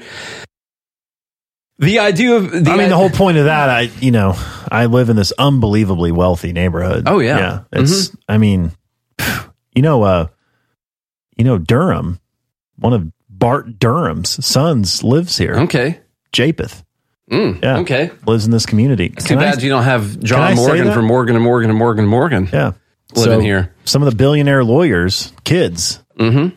Yeah, that's how, That's how rich Charlie is. that's the idea this podcast is. The idea of moving toward public ownership, public ownership of electric utilities is already being explored elsewhere, although at a municipal rather than statewide level. Rochester, New York City Council voted in June to study the logistics of a public power campaign. Do you so an think that, exploratory committee. do you think that um the power company has to create a committee to study the logistics of whether or not they can provide power to people? Like no, because they're experts in their field. Yeah. In this case, the the government has to get together and figure out how the heck they're going to do mm-hmm. this. While San Diego committed up to $3 million for the same purpose in 2022, these investor owned models aren't working anywhere in the country, Lucy said. At its heart, this is about whether, as we are setting up this public good, electricity, do we want that crucial system to be in the hands of corporations whose job it is to extract as much money as possible? I think that has an appeal across the country. Ugh. This is literally people voting on a ballot referendum to seize the means of power production from privately owned companies that are currently operating in the state. Like they're going to forcefully buy them out yeah. and take over their operations. That's insane. And it's happening in a U.S. state. And this is why we talk about these ideas all the time. Yeah. Two senators from Maine, Angus King and Susan Collins, have stayed out of the fight. With King's office telling, probably because he gets donations from the power companies. Uh, King's office telling the Hill he considers it a state issue. But Senator Bernie Sanders, perhaps the New England figure with the highest national profile, has backed this referendum, if you can imagine that thing. Uh, quote This is from uh, this is from someone else. Oh, this is from Bernie. Is it from Bernie? Mm-hmm. Power belongs in the hands of the people, not greedy Power corporations. Belongs? Um, fortunately, Mainers have a rare chance to take control of an important part of their daily lives instead of a private power system that last year sent $187 million in profits out of the country. They're owned by um, non US companies, by the way. Mainers can have cheaper, more reliable power and help fight climate change at the same time. I Had to throw that in there. No, this is why it's happening. Mm-hmm. That's the next thing you'll figure out. These companies have apparently been too slow to adopt clean energy technology. And so the push is to take them over and force them over to green mm-hmm. stuff. Proponents of public utilities ownership have argued that investor owned utilities frequently end up in scenarios in which they must choose between profit and addressing climate change and opt for the former, the profit. The incentive structure for private utilities was designed to encourage them to build as much infrastructure as possible. What a terrible thing. oh, God. We need to get as much power Yeah. to as many houses as possible. Stop! what about climate change? Terrible.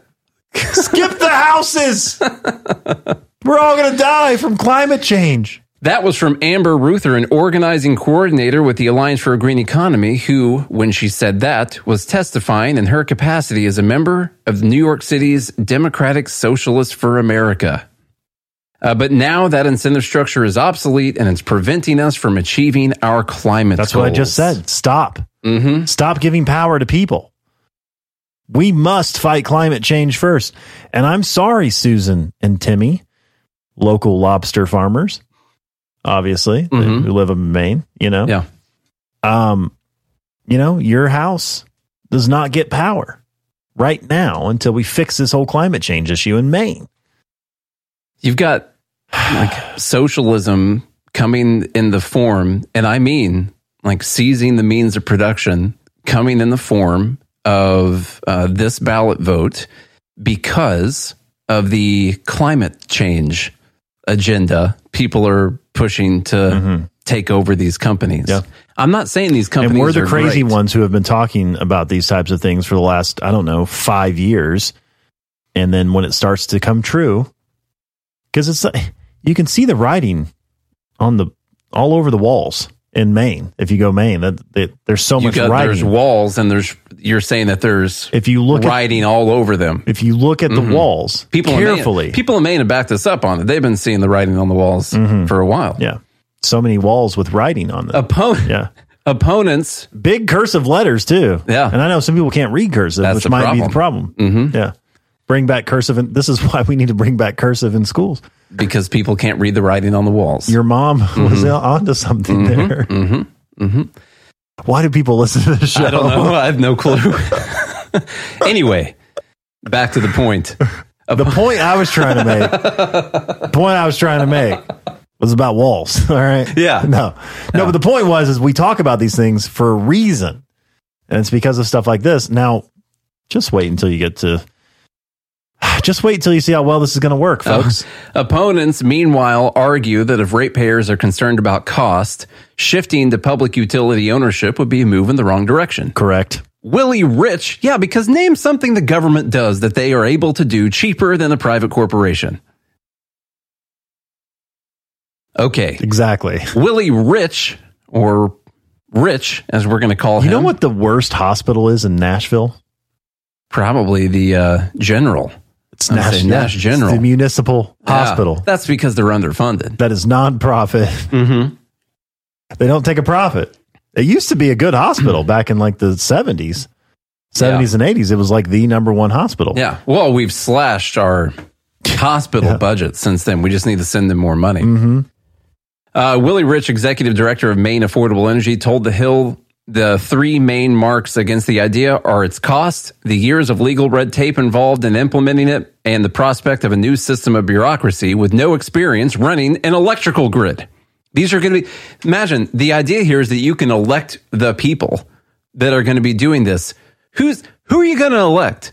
Like you want your board of people running the power company to be decided based on their ability to get out the vote.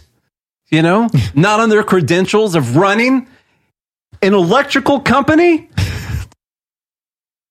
Understanding power. Quote: If you wait. If you waved a magic wand and made all the, those problems disappear except for the cost, the cost would still be insurmountable, Ritch said. To start with, in order to transition to a publicly owned utility, the state would have to buy out the existing utilities.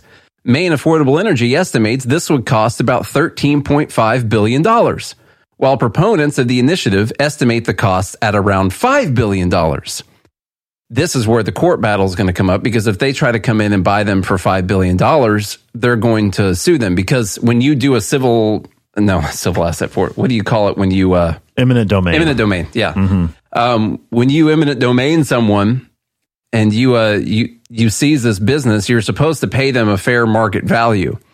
The problem is when do you check to see what the fair market value is? Because before they decided to do this, the value might have been $13.5 billion.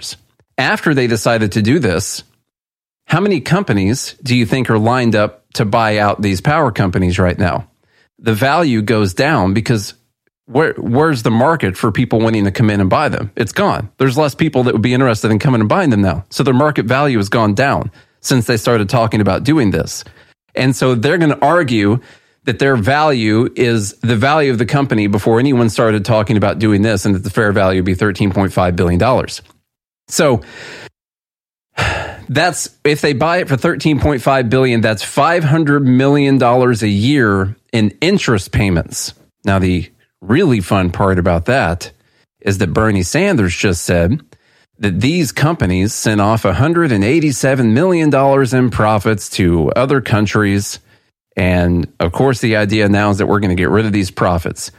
To buy out this, these companies, the state will pay just in interest $500 million per year, two and a half times the profit of the current investor owned utilities. Yet they will save money because they won't have to be paying for those companies' profit. Mm-hmm. Yep.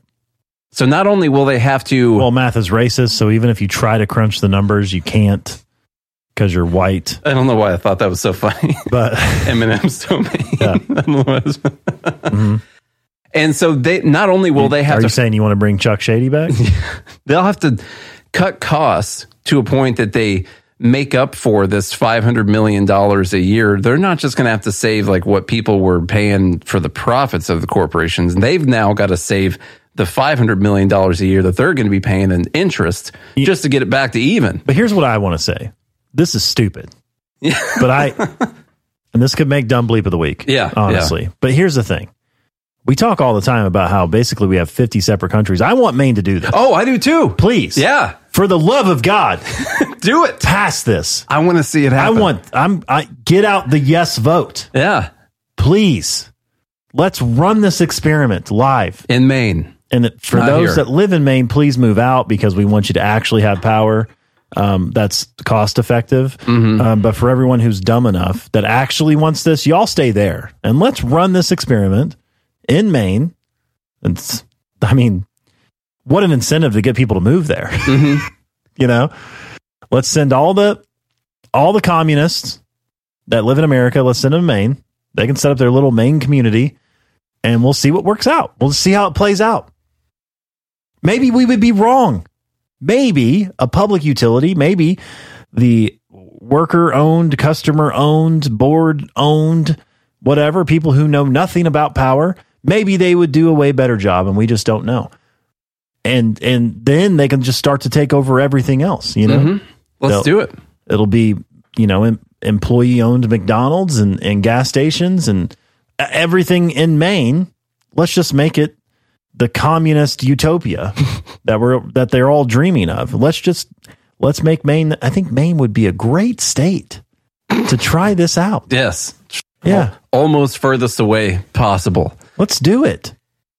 I'm campaigning yes. Yeah, I do want to see this. I no offense to people that in Maine that allegedly exist that are listening right now, um, but I do want to see this happen, and I want to see how terribly it goes because it will provide us with something to talk about on the show. Finally. Of course, people will say that that wasn't real socialism, but uh, you know they'll have all different ways that they'll that be blaming this. really buying Yeah. out a, a, a profit. Somewhere there's going to be corporate greed that's going to mess up their master plan of everything, or they're Mm-hmm. going to put the wrong person in power that's going to be corrupt Mm-hmm. and it's going to be stealing money. And if you just would have the right people, I'm filling um, in. Is this are this uh, is this mail in ballot eligible? I'm gonna stop. Oh, I'm sure we can just send in ballots. I'm filling Yeah. it out right now. can we vote online? Here's the fun part. I'll be from Maine. most of the people's the the last part before we before we go because we have to go um most of the people's bills are from the actual power generation you know and these companies the ones they're talking about taking over they only handle the distribution of the power not the power generation they still get that from like Ontario or something. I don't know where they get uh, where they're getting their actual power from. So that part's going to stay the same. They have a lot of natural gas and stuff like that. That's still going to be dictated by market prices by doing that. This doesn't even affect that. It's only about they think they can do the power distribution so much cheaper than these companies. But what's great is when this worker cooperative or customer cooperative comes in, they are then going to hire a third party operator to run the company still afterwards.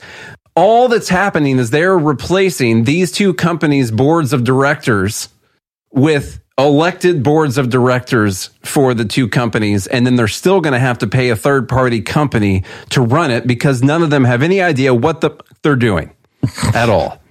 Great experiment. And the idea that they're going to be able to do it cheaper than people who do You know- this for a living for their whole lives is completely ridiculous. I already feel bad for the people who are going to freeze to death in Maine when this passes. You know, because it gets cold up there. From what I hear, Mm-hmm. I'm sure.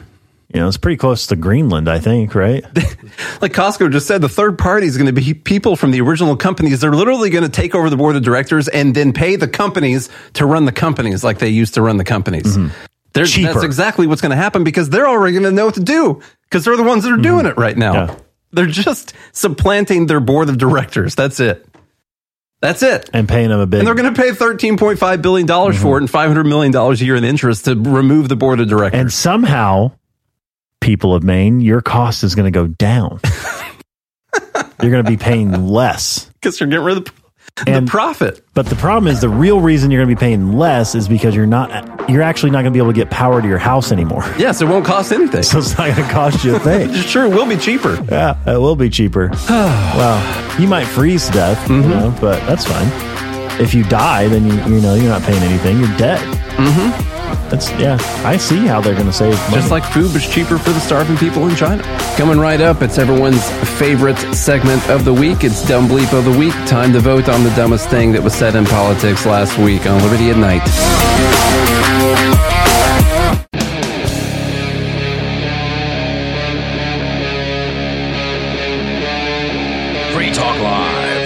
This is Liberty Night with Nate and Charlie on the Free Talk Live network coming at you from Nashville, Tennessee, and it's Dumb Bleep of the Week. That's the day of the week where the live group gets to vote on the dumbest thing said in politics. This is a response to a Ben Shapiro post. It's a response posted by Gretchen Carlson.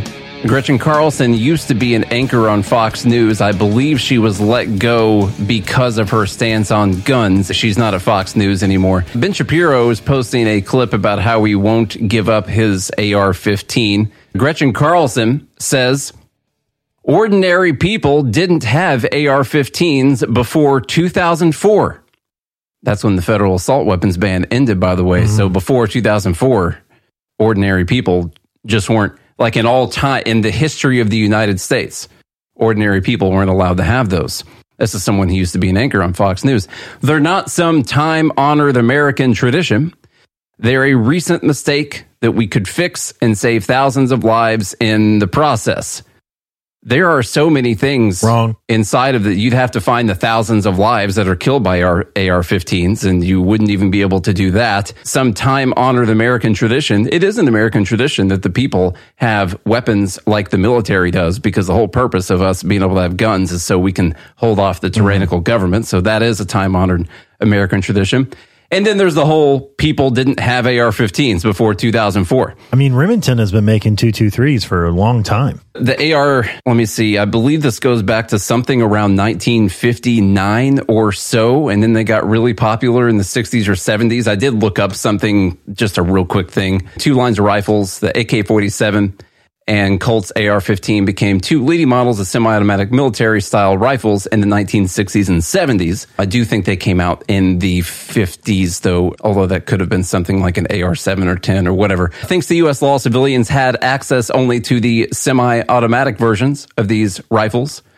And they just go through how everyone was able to get them until 1994. Bill Clinton signed the assault weapons ban, which outlawed the sale of AR 15s didn't take away all the AR 15s or semi automatic rifles that people had at that time. It just outlawed the sale of newly built AR 15s for 10 years, and then the ban expired. Now, they weren't as popular before the ban as a percentage of the guns that people were buying.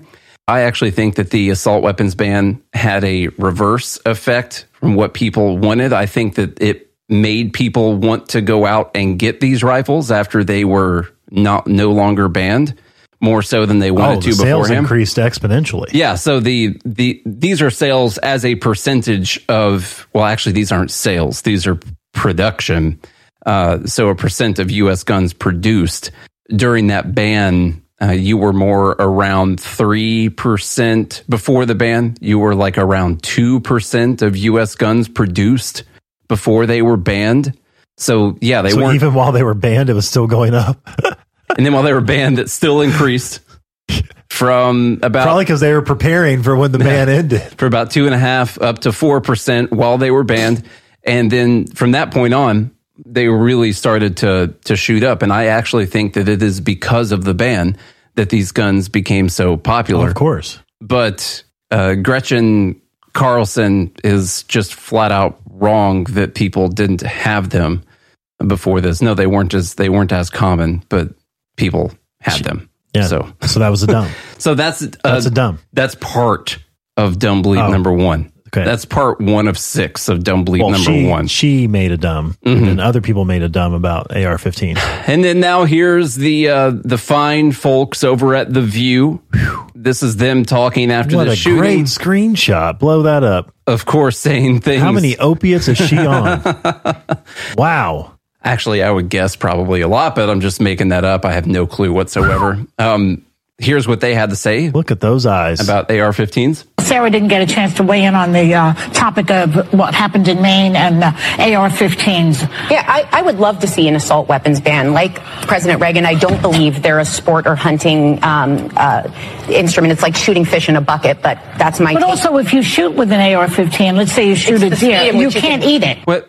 Okay, hold on. We'll we'll we'll go back a little bit. But Yeah. first off, why does an AR-15 make the situation like shooting fish in a bucket, whereas another gun wouldn't be shooting? Fi- I only shoot fish in a barrel. yeah. Uh, well, we're talking about buckets Yeah, right now, I and don't you got fish yeah. in a bucket. To me, that pertains more to the environment that you're shooting things in. Like it's different if you're shooting fish in a bucket as opposed to a barrel, or as opposed to the ocean or a lake or something. So, shooting fish in a bucket, as she said, would be like when you're talking about killing people in a small enclosed space, like they're all right there and you can just kind of shoot and hit someone. I don't know what an AR 15 has to do with that. Like, it seems like any gun would work like shooting fish in a bucket in Yeah. a small well, area. except for like a musket. It's like shooting fish in a bucket, but that's my But take. also, if you shoot with an AR-15, let's say you shoot a deer, you you can't can- eat it. Because you basically demolish in addition to that, but the hunt is about an actual difficult. That's actually not true. it's not true at all. If you shoot a deer with an AR-15, you're not going to blow it up. Just it actually make a really small hole. the confidence with which she, she says this. I know. Like, you, if you shoot a deer with an AR 15, you can't eat it. You're going to demolish the animal. It's actually not true. Oh, Okay, then we have Kamala Harris when she's in Australia because for some reason they had her come talk in Australia. And it's really what she says at the end of this clip right here. So let's just start halfway through. to local authorities. And as we gather details, we must continue to speak truth about the moment we are in. In our And the truth about the moment is that it is the moment that we are in. Yes. And it is true. country today, the leading cause of death of American children is gun violence. No. The leading cause of death are injuries from guns, technically, for children in America, as long as you cut off the age at the specific spot. They actually, I, I think they go up to 18 on this one. And so, anyway, they start to grab people who are technically adults. Uh, but no, it's injuries from guns, and half of those are suicides.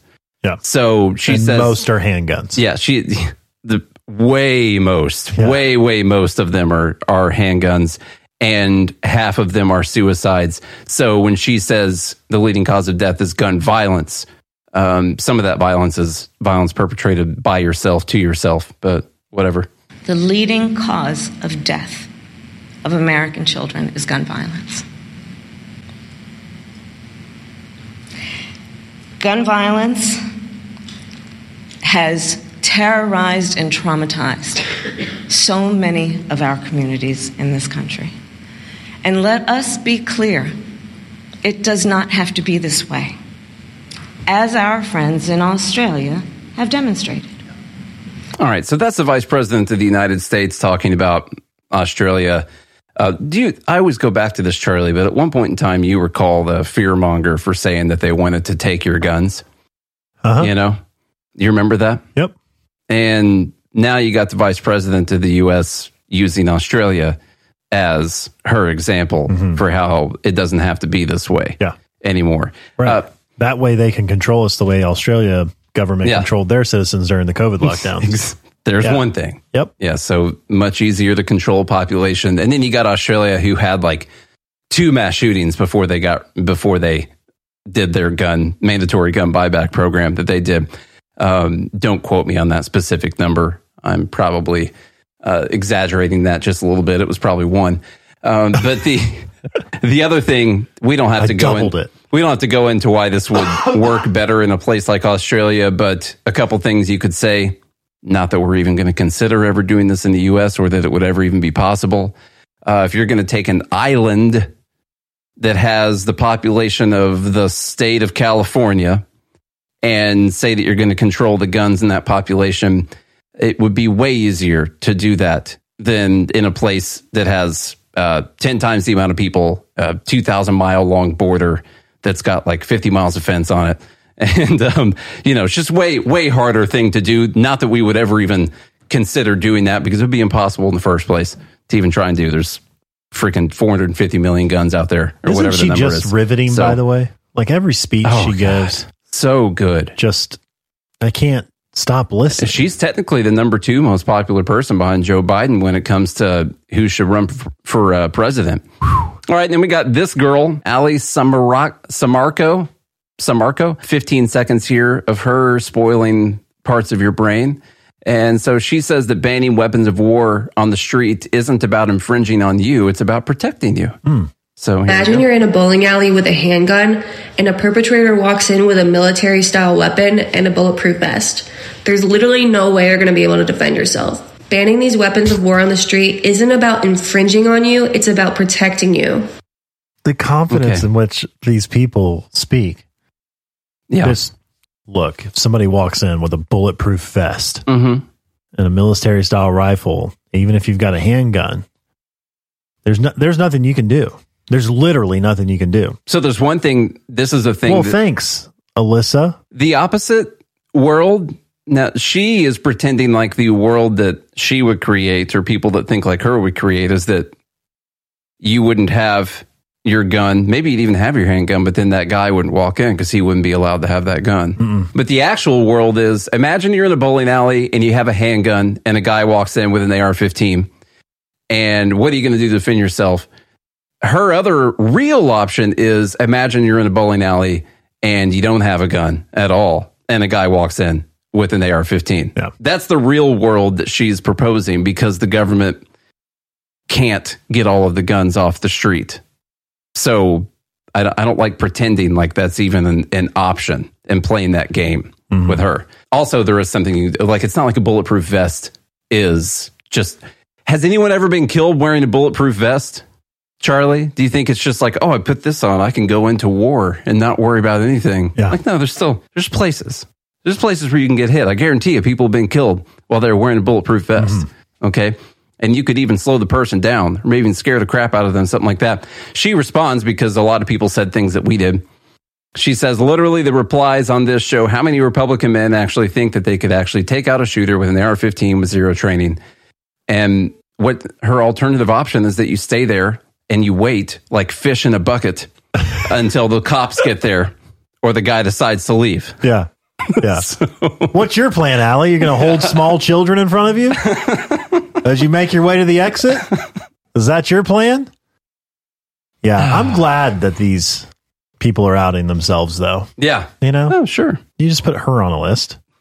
a person I would never talk to. There you go. She's on a list. Yeah. You made Charlie's list. That's tough to do, you know? Yeah. Matt Gaetz. Do you know how many guns she probably could get, by the way, with the amount of Botox that Oh, she yeah. She could has in her she'd face? have a whole arsenal. She could in have there. She could have gun safes full of guns. The question, you see, she's not worried about this because her face is bulletproof.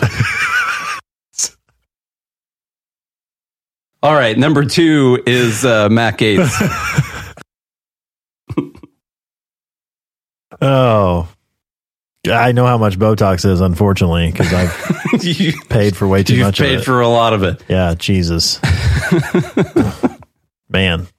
Okay, Matt Gaetz. Go ahead, Charlie. Number two. Oh, so now okay, so that was all. That was all number one. That was all Sorry, dumb one. Okay. AR-15s. Mhm. All right, number Hmm. two, Matt Gaetz. He says Israel is a land with a four thousand year connection to our faith. Ukraine is a former Soviet state. These are not the same thing and should be considered independently. Okay.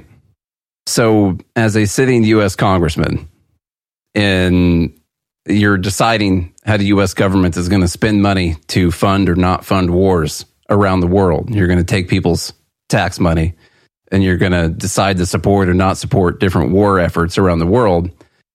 I'm not sure that I'm cool with uh, um, the connection to the Bible being a reason that you would use as a U.S. congressman to decide that one is different than the other. Maybe there are other more strategic reasons, or maybe you could just not support either one of them with people's money or whatever. But I do not like the idea that someone who is in the U.S. government literally coming out and saying, well, this is connected to our Christian faith, and so therefore we must defend Israel with your money. But Ukraine has nothing to do with our religious Christian faith, and so therefore we should not use your money to do anything. Yeah, we shouldn't. yeah.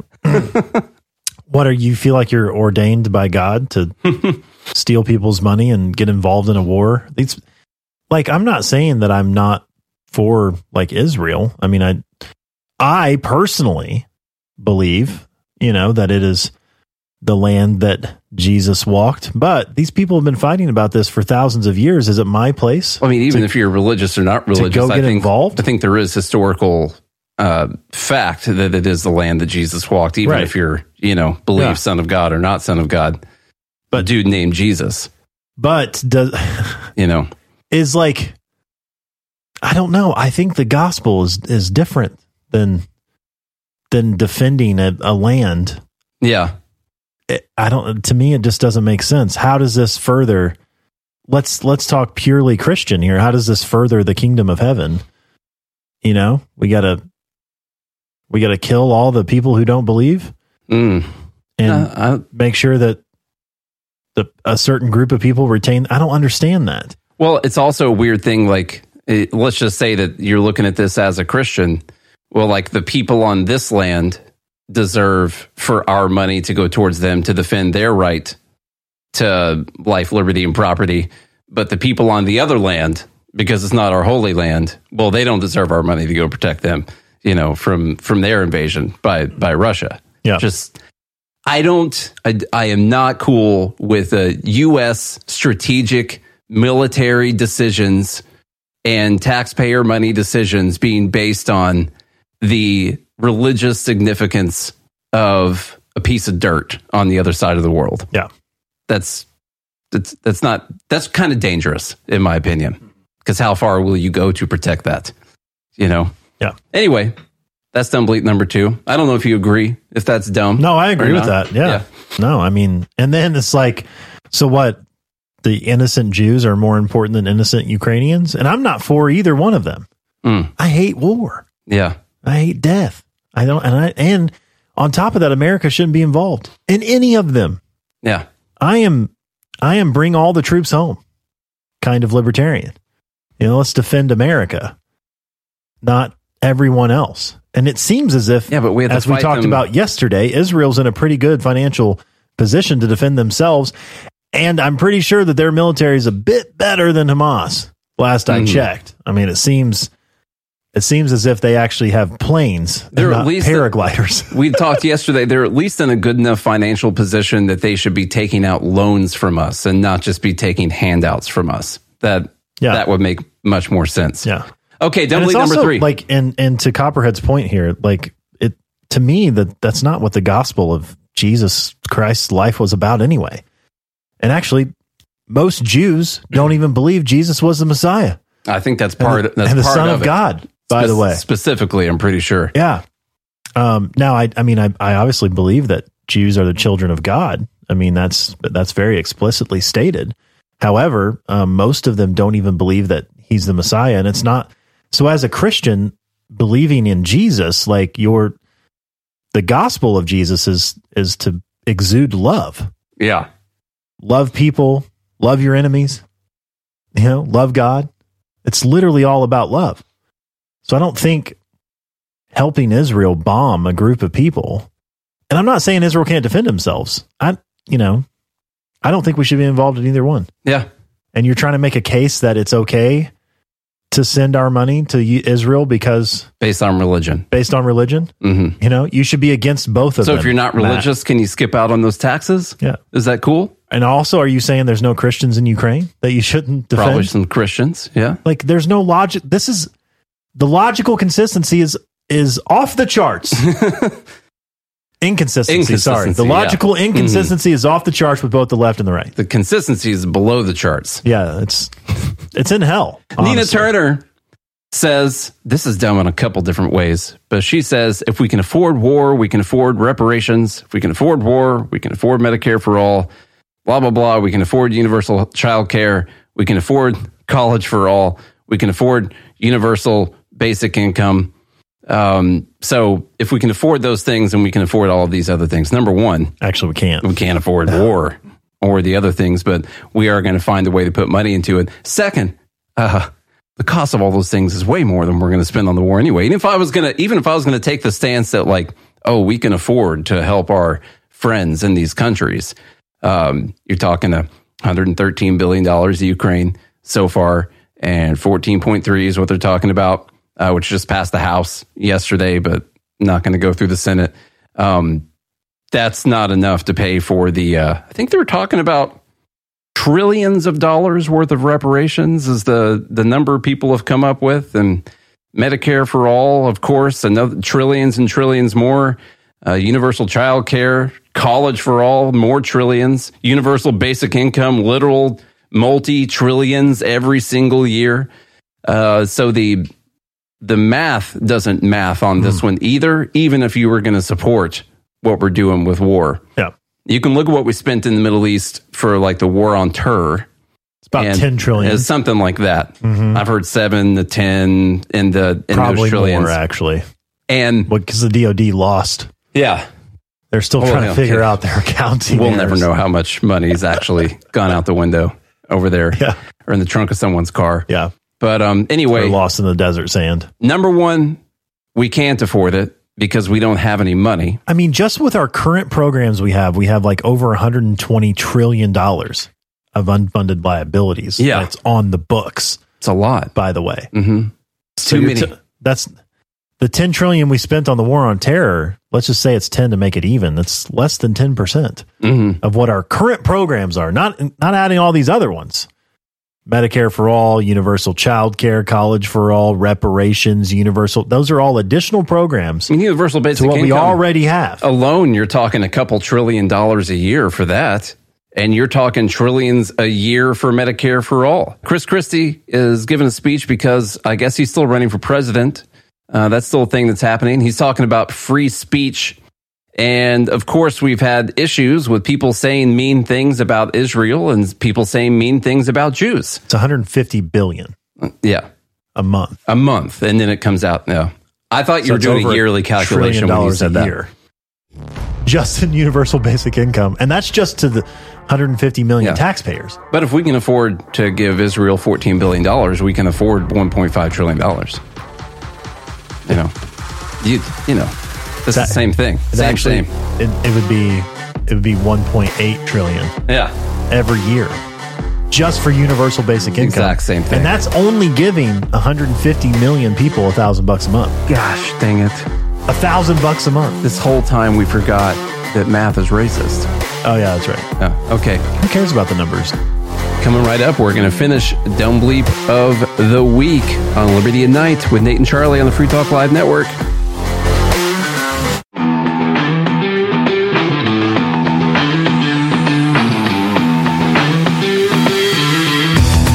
Liberty Night on the Free Talk Live Network with Nate and Chuck. We're right in the middle of our favorite segment. That's Dumb Bleep of the Week.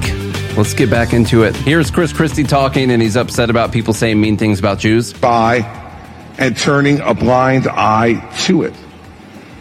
We know that they hide behind the falsity of free speech.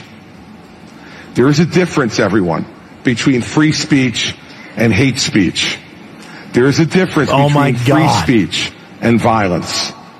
There is a difference between incitement and free speech. And what's going on in our college campuses today is not free speech. It is hate speech.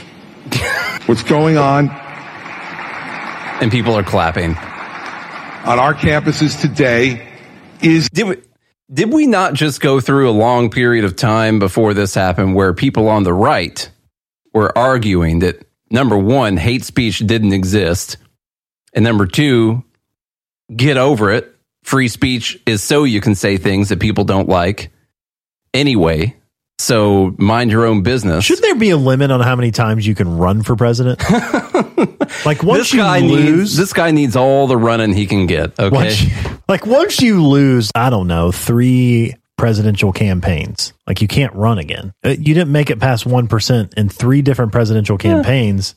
However, if people want to keep throwing away their money towards people, you imagine there are people who donate tons of money towards people's campaigns, knowing for sure that they're, oh, I'm not talking about chipping in 20 bucks towards your local libertarian candidate on something. I'm talking about people giving over tens of thousands, hundreds of thousands of dollars from super PACs and stuff towards people that you literally know are not going to win. But you're really buying favors. You're buying favors from them in the other ways that they have power. But no, this whole hate speech thing, all of a sudden, listen, I get it. People have said really mean things about Jews lately over the last few weeks.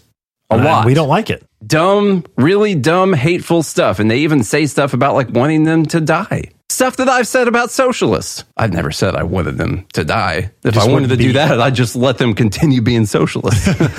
I, I don't like this idea all of a sudden that now, because you're saying the mean things about the Jews, now if you're actually, I guess, incitement, like real incitement, like really you're telling people, go kill that Jew, that kind of thing. And this is so, hmm. and this is exactly why I'm going to reiter- reiterate the point why we talk about being principled and logically consistent on everything, even though sometimes it's fun. Hmm. like I got, I will admit on this show that when Ron DeSantis took away Disney's land, that was fun. Was it? Yes. Oh. To, to be like to almost punch back against like the woke hmm. I never, I was too mad about it to the woke enjoy that one. idiocy. I'm like, it would be cool to have the power to be like, oh, you think you can do this? Watch this. I'll take this away from you. Part of the vengeance in me, my shadow, was like, yeah, that's awesome. but because I'm a principled person, I'm like, that's wrong. Mhm. And now a lot of all these Republicans crap clapping at this idiot speech, you know, because they now want to use what the left was using against them. They want to punch back with the same thing. Be like, oh, well, this is hate speech. Then if you're going to define hate speech, we're going to define it too. And you get into this political battle and rather than remaining logically consistent and principled and saying people can say things. You don't want other people telling you what you can and can't say. So you shouldn't be allowed to tell other people what they can and can't say. And so it's like you're just going to get into this uh, this constant battle where the right is going to be using the same tactics that the left is using and all you're trying to do is is plug in your version of morality on Mhm. other people versus just being a principled person and saying I believe in ultimate free speech. Yeah. Or, That's- or whatever the case is. What people have I to believe in private property. What people have to realize is that different people have the things that they care about. And for the right, right now, it's the Jews, and you don't want people saying the mean genocidal things about Jews. And I get it, it's terrible. But also, the left feels that way about guys who think they're girls. And so, when people on the right are out there being super mean about guys who are pretending to be girls, all the time and saying mean stuff about how we shouldn't be doing these transitions and stuff like that. That's the same way that Chris Christie feels about people talking about Jews right now. And so th- at the end of the day, it all comes down to who has the gun. That's it. Yeah. And they're the ones that get to enforce their morality. I will say Republicans have a lot more guns. Yeah, they do. Yeah. All right, let's let's move. By the way, there's a community note on there saying that uh, the Supreme Court has consistently and repeatedly affirmed that there is no hate speech exception in the First Amendment. This one we'll do real quick because we gotta we gotta go. MAGA. Dumb bleep number five. We're not even going to go into the article because honestly, the article barely had anything to do with the title. And you know what people do these days? They come up with the title because that's all that most people read. The title says something that people want to say to other people. And so people retweet or share or whatever the title of the thing. And most of the time they you end up not reading it. And so the title of this salon article is MAGA and Christian nationalism. Bigger threat to America than Hamas could ever be. And it's really just a, about a lot of political infighting and things. Now they bring up some of this alleged Mike Johnson guy. I don't think he's real. And uh, this guy and how he feels about the gays and all that. And the, so they're talking about Christian nationalism. Of course, that's a bigger threat than killing gay people, literally. Beheading so that's gays. A, that's a great example for everyone. You know, it's funny is when I started talking, I didn't you know, didn't plan on making that example, that comparison at all. Yeah. But yeah, that's uh that's one of them. And uh, don't we- wherever you live, Brian, why don't you just invite Hamas over to your gay party? Brian Karam, Karim. Would you say Karim or Karam? Karim. Okay, we'll do that. Just invite Hamas. Invite some Hamas apologists Yeah. over to your gay your next gay party that you have and see what happens. Oh man, gay, And then gay parties are the best. And then invite some Everyone Christians. Invite some Christians. Invite some Hamas and some Christians. Mhm. And see which one kills you See first. who beheads who. I don't think take we- these people seriously. I don't, I don't know, man. You don't. You don't take. Well, some people do. That's the problem. Some people think that this is a real thing. okay, speaking of, uh, let's do a couple things here. Well, let's play a couple videos. This one's called the misgendering for Dumb Bleep number six. The first one's actually kind of funny. To be to be truthful with you, it's more of a white pill than a dumb bleep. But I guess the person's reaction. The background here is, if you can't see the video, is that there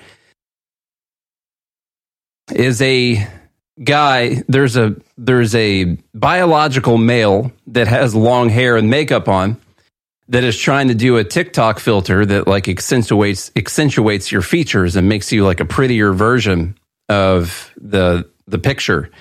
And this person's getting really mad that the TikTok filter has decided that he's a man every time. So here's that. Filter keeps misgendering me. Look. No. No way. No way. Earmuffs. Okay, we're gonna try this. Hell no. Oh my god, oh my god, oh my god, oh my god. Okay, let's try again.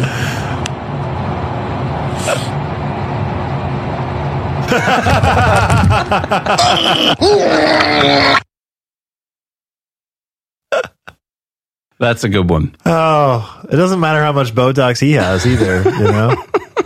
The amount of Botox you put in your face doesn't decide what gender you are.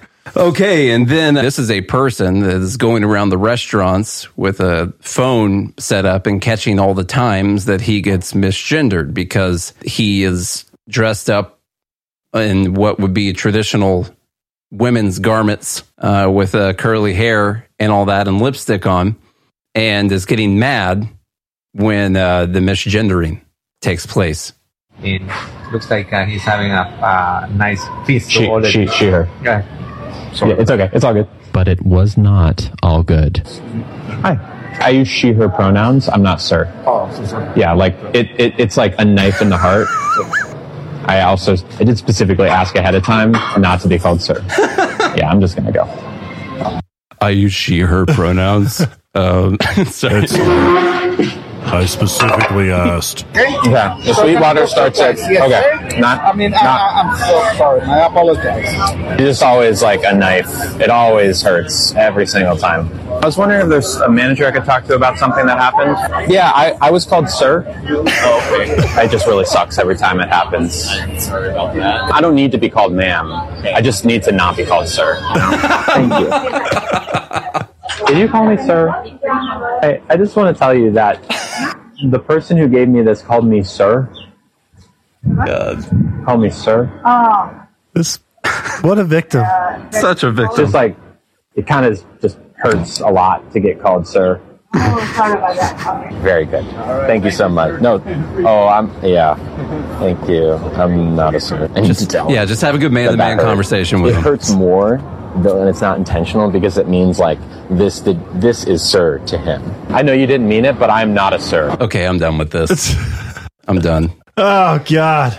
All There's right. nothing to even be said. No, you don't I have don't to say anything. I don't think we have to explain. Yeah. why that's dumb. Um, all right, I'm not a sir. We're going to go through this one really fast. Also, uh, there was an executive order that we could have talked about more this week, and it is the biggest executive order. This is like a hundred and twenty something page executive order on AI. It's That not Biden definitely didn't write. not a law. Well, yeah, it's not a law, Jack. Okay, so look, uh, this one is about AI, and one of the provisions, very important, is uh, advancing equity and civil rights. So they're going to govern the people making AI. Uh, go ahead, Charlie. President Biden has signed an executive order that will that will require AI companies to quote address algorithmic discrimination. You know those algorithms. This from the the order. Irresponsible uses of AI can lead to and deepen discrimination, bias, and other abuses in justice, healthcare, and housing. Are you so these computers are mis- misgendering people? There's no telling. The Biden Harris administration has already taken action by publishing the blueprint for an AI Bill of Rights and issuing an executive order directing agencies to combat algor- algorithmic discrimination while enforcing existing authorities to protect people's rights and safety. To ensure that AI advances equity and civil rights, the president directs the following additional actions. Provide clear guidance to landlords, federal benefits programs, and federal contractors to keep AI algorithms from being used to exacerbate discrimination. Now, I have to. So, to exacerbate discrimination, and what they mean by discrimination is that you would for for an AI having to do with landlords, contractors, stuff like that, to discriminate against someone. What they mean is it's going to look at the data and it's going to make decisions based on what it's told to do as an AI, like a company says, find me the best landlords, find me the best tenants for this property. And it's going to look at these parameters. The parameters could be things like past convictions, credit rating, th- things like evictions. Yeah, evictions, stuff like that. And the AI is going to say, well, okay, well, we looked at all this and it turns out this person who doesn't have all this stuff is better. And so they're going to call that discrimination because there's going to be a disproportionate people that are minorities that are going to be affected by if a computer does what human beings used to do before they would get in trouble for it. Yeah. So that's what they mean by making sure that you advance equity is not paying attention to the data that's necessary to run a good business in these fields.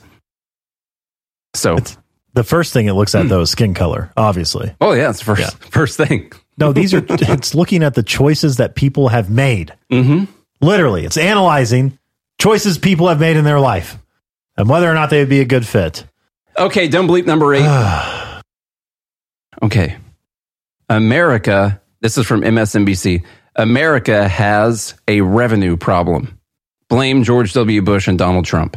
Mm-hmm. Even though the national debt is rising, spending can't be blamed. it's Nothing to do with spending. When jobs are plentiful and business profits soar, that means good news for federal tax revenues. At least that's how it's supposed to work. For 15 years after the Tax Reform Act of 1986 went into effect, that's exactly what happened. Changes in the U.S. unemployment rate were a strong predictor of changes in our federal tax revenues as a percentage of GDP. A drop in the unemployment rate caused revenues as a percentage of GDP to increase. But since the beginning of the 21st century, a series of tax cuts under the President George W. Bush and Donald Trump have shattered the link between tax revenues and employment. So what they mean is when unemployment goes down, more people are working, which means there's more money coming in through payroll taxes and income taxes. So if you see unemployment go down, you should see tax revenues go up as a share of the total gross domestic product, all the pr- the production services in our economy at that time. Mm-hmm. That's what they're talking about. But we're not seeing that starting around 2000. And we're not going to look into how we calculate unemployment. No, no, we're not going to look at that at all.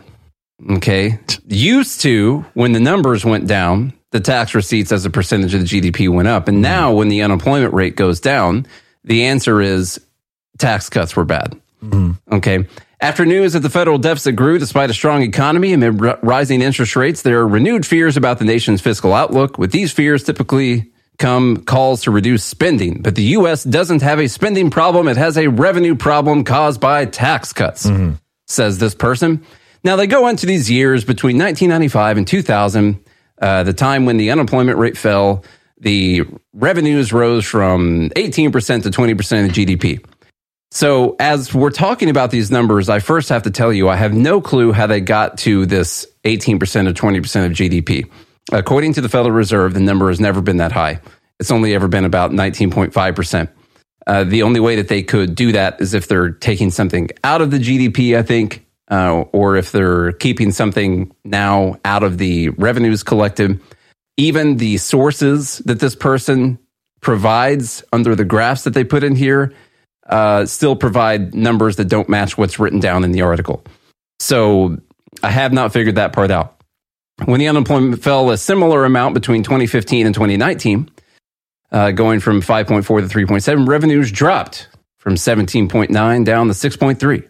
That's the equivalent of 16. taking in the equivalent of taking in 450 billion less per year. Why did this happen? Because during the same time, the Bush tax cuts and their extensions, and later the Trump tax cuts slash taxes, significantly lower, lowering overall revenue, which is not true. The revenue has continued to just go up and up. Um, yep. Anyway, importantly, a disproportionate share of the benefits from these cuts accrued to very rich Americans. You could also say that as the benefits of the tax cuts accrued to people who pay taxes. Profitable corporations who pay taxes because they're profitable, and wealthy heirs to thrones, all the thrones around the uh, around America. Um, we don't have to go through why they're talking about the deficit and all that. I just wanted to show you so you get the main idea of the article. We don't have a spending problem. We have a tax problem. Uh, the taxes are too low. Uh, but when you, I guess we can read the last paragraph. The first step in, in affecting change is proper diagnosis. Those who look to blame spending to close the primary deficit are looking in the wrong place. If not for the regressive tax cuts initiated under Bush and Trump, we would have been looking at a stable debt to GDP ratio. Any discussion of how to change our fiscal path should focus first on generating additional revenue lost to these tax cuts. Oh, I just hate how they call it revenue. Yeah. That's that part sucks. So there's like a there's a really weird thing that they do here. They show the revenues as a percentage of GDP for 2023 at 16.5%. None of the numbers back up this number. Uh, the number is actually a little over 19%. That's important because it undercuts the entire idea behind their article. Even the they gave a um, they gave a source for this, and the source said 19.2% or whatever it was. So I, I don't know where they're just deciding to cut something out or put something else in and come up with 16 and a half. That's important because the entire argument makes no sense because according to the Federal Reserve, we are currently at 19, a little over 19% right now with our uh, tax revenue to GDP, tax receipts to GDP right now. This is something that we talked about like a month or so ago. That's important because uh, historically we sit around 17, 17 and a half percent. And we're actually at a height right now that we've only hit four years for four years in the history of the United States. That's the amount of money that the government is taking out of the productive economy through some type of taxation. And we are actually a little over 19% right now. Like I said, there are only four years in US history where we were at 19% or above. What's also going on right now is we are at 24% of our GDP is getting spent. So we're spending 24% of our GDP and we are taking in 19% of our GDP in taxes. So I have no clue what this person's talking about. Charlie brought up the very first thing that you should look at when they their idea is that well the unemployment rate went down and we should be making more money and we're not, therefore blame the tax cuts. The thing is, And I love the last paragraph when it's like it has to be a proper diagnosis. Mm-hmm.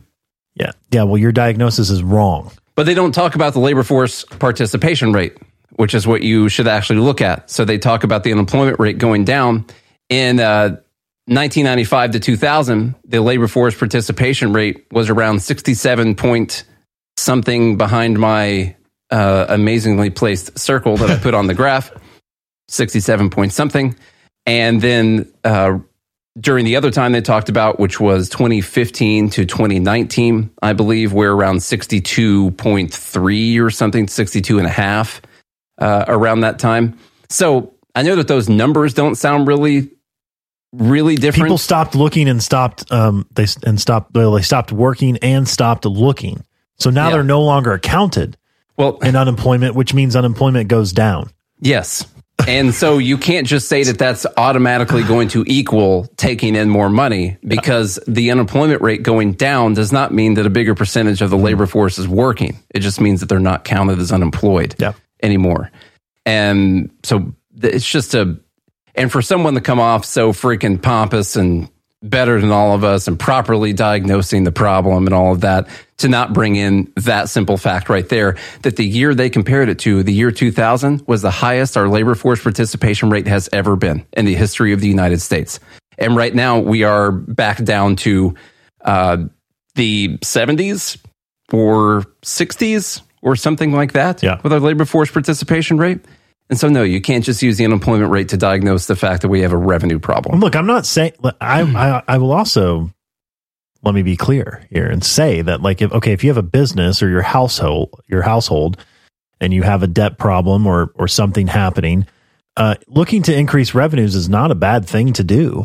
Sure. So, but the problem is the government steals money. Mhm. So. That is a problem. When, when they're looking to increase revenue, it's the how much more theft can I get?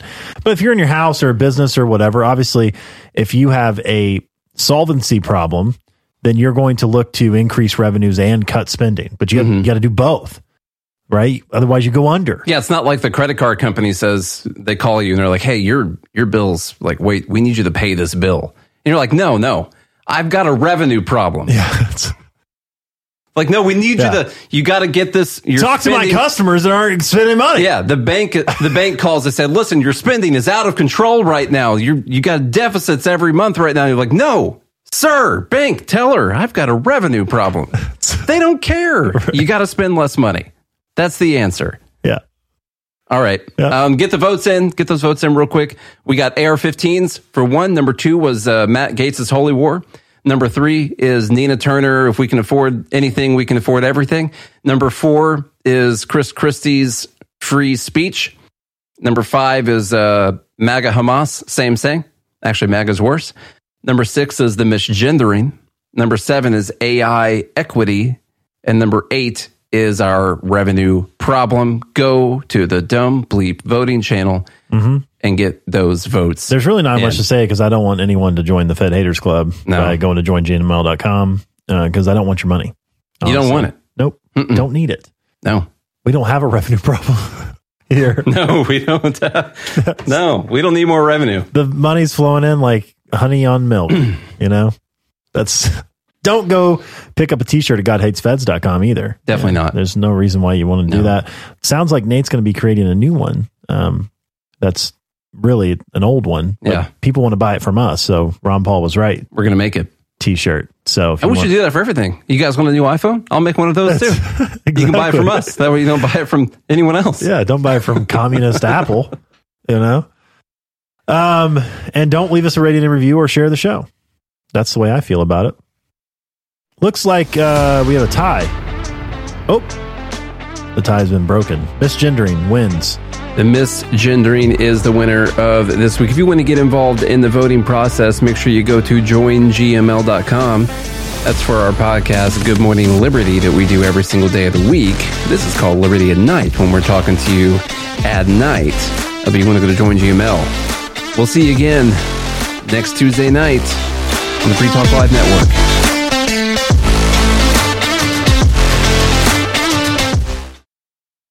You want to move to the free state and you're looking for some real estate, well, I know a guy who's really great. It's the realtor Mark Warden. Now you can learn more about the awesome things happening here in New Hampshire in our march toward liberty in our lifetime. Our friends at Porcupine Real Estate are hosting a series of webinars to educate you on the expanded freedoms enjoyed by New Hampshire citizens. Reserve your seat today at move.freetalklive.com. Topics include gun freedom, medical freedom, and political freedom victories. They also have a couple on best practices for moving to the free state and finding housing. These webinars are super helpful and free to attend once you've registered at move.freetalklive.com. Visit their YouTube channel, Porcupine Real Estate, for videos from past presentations and sign up for upcoming webinars for free at move.freetalklive.com. PorcupineRealestate.com.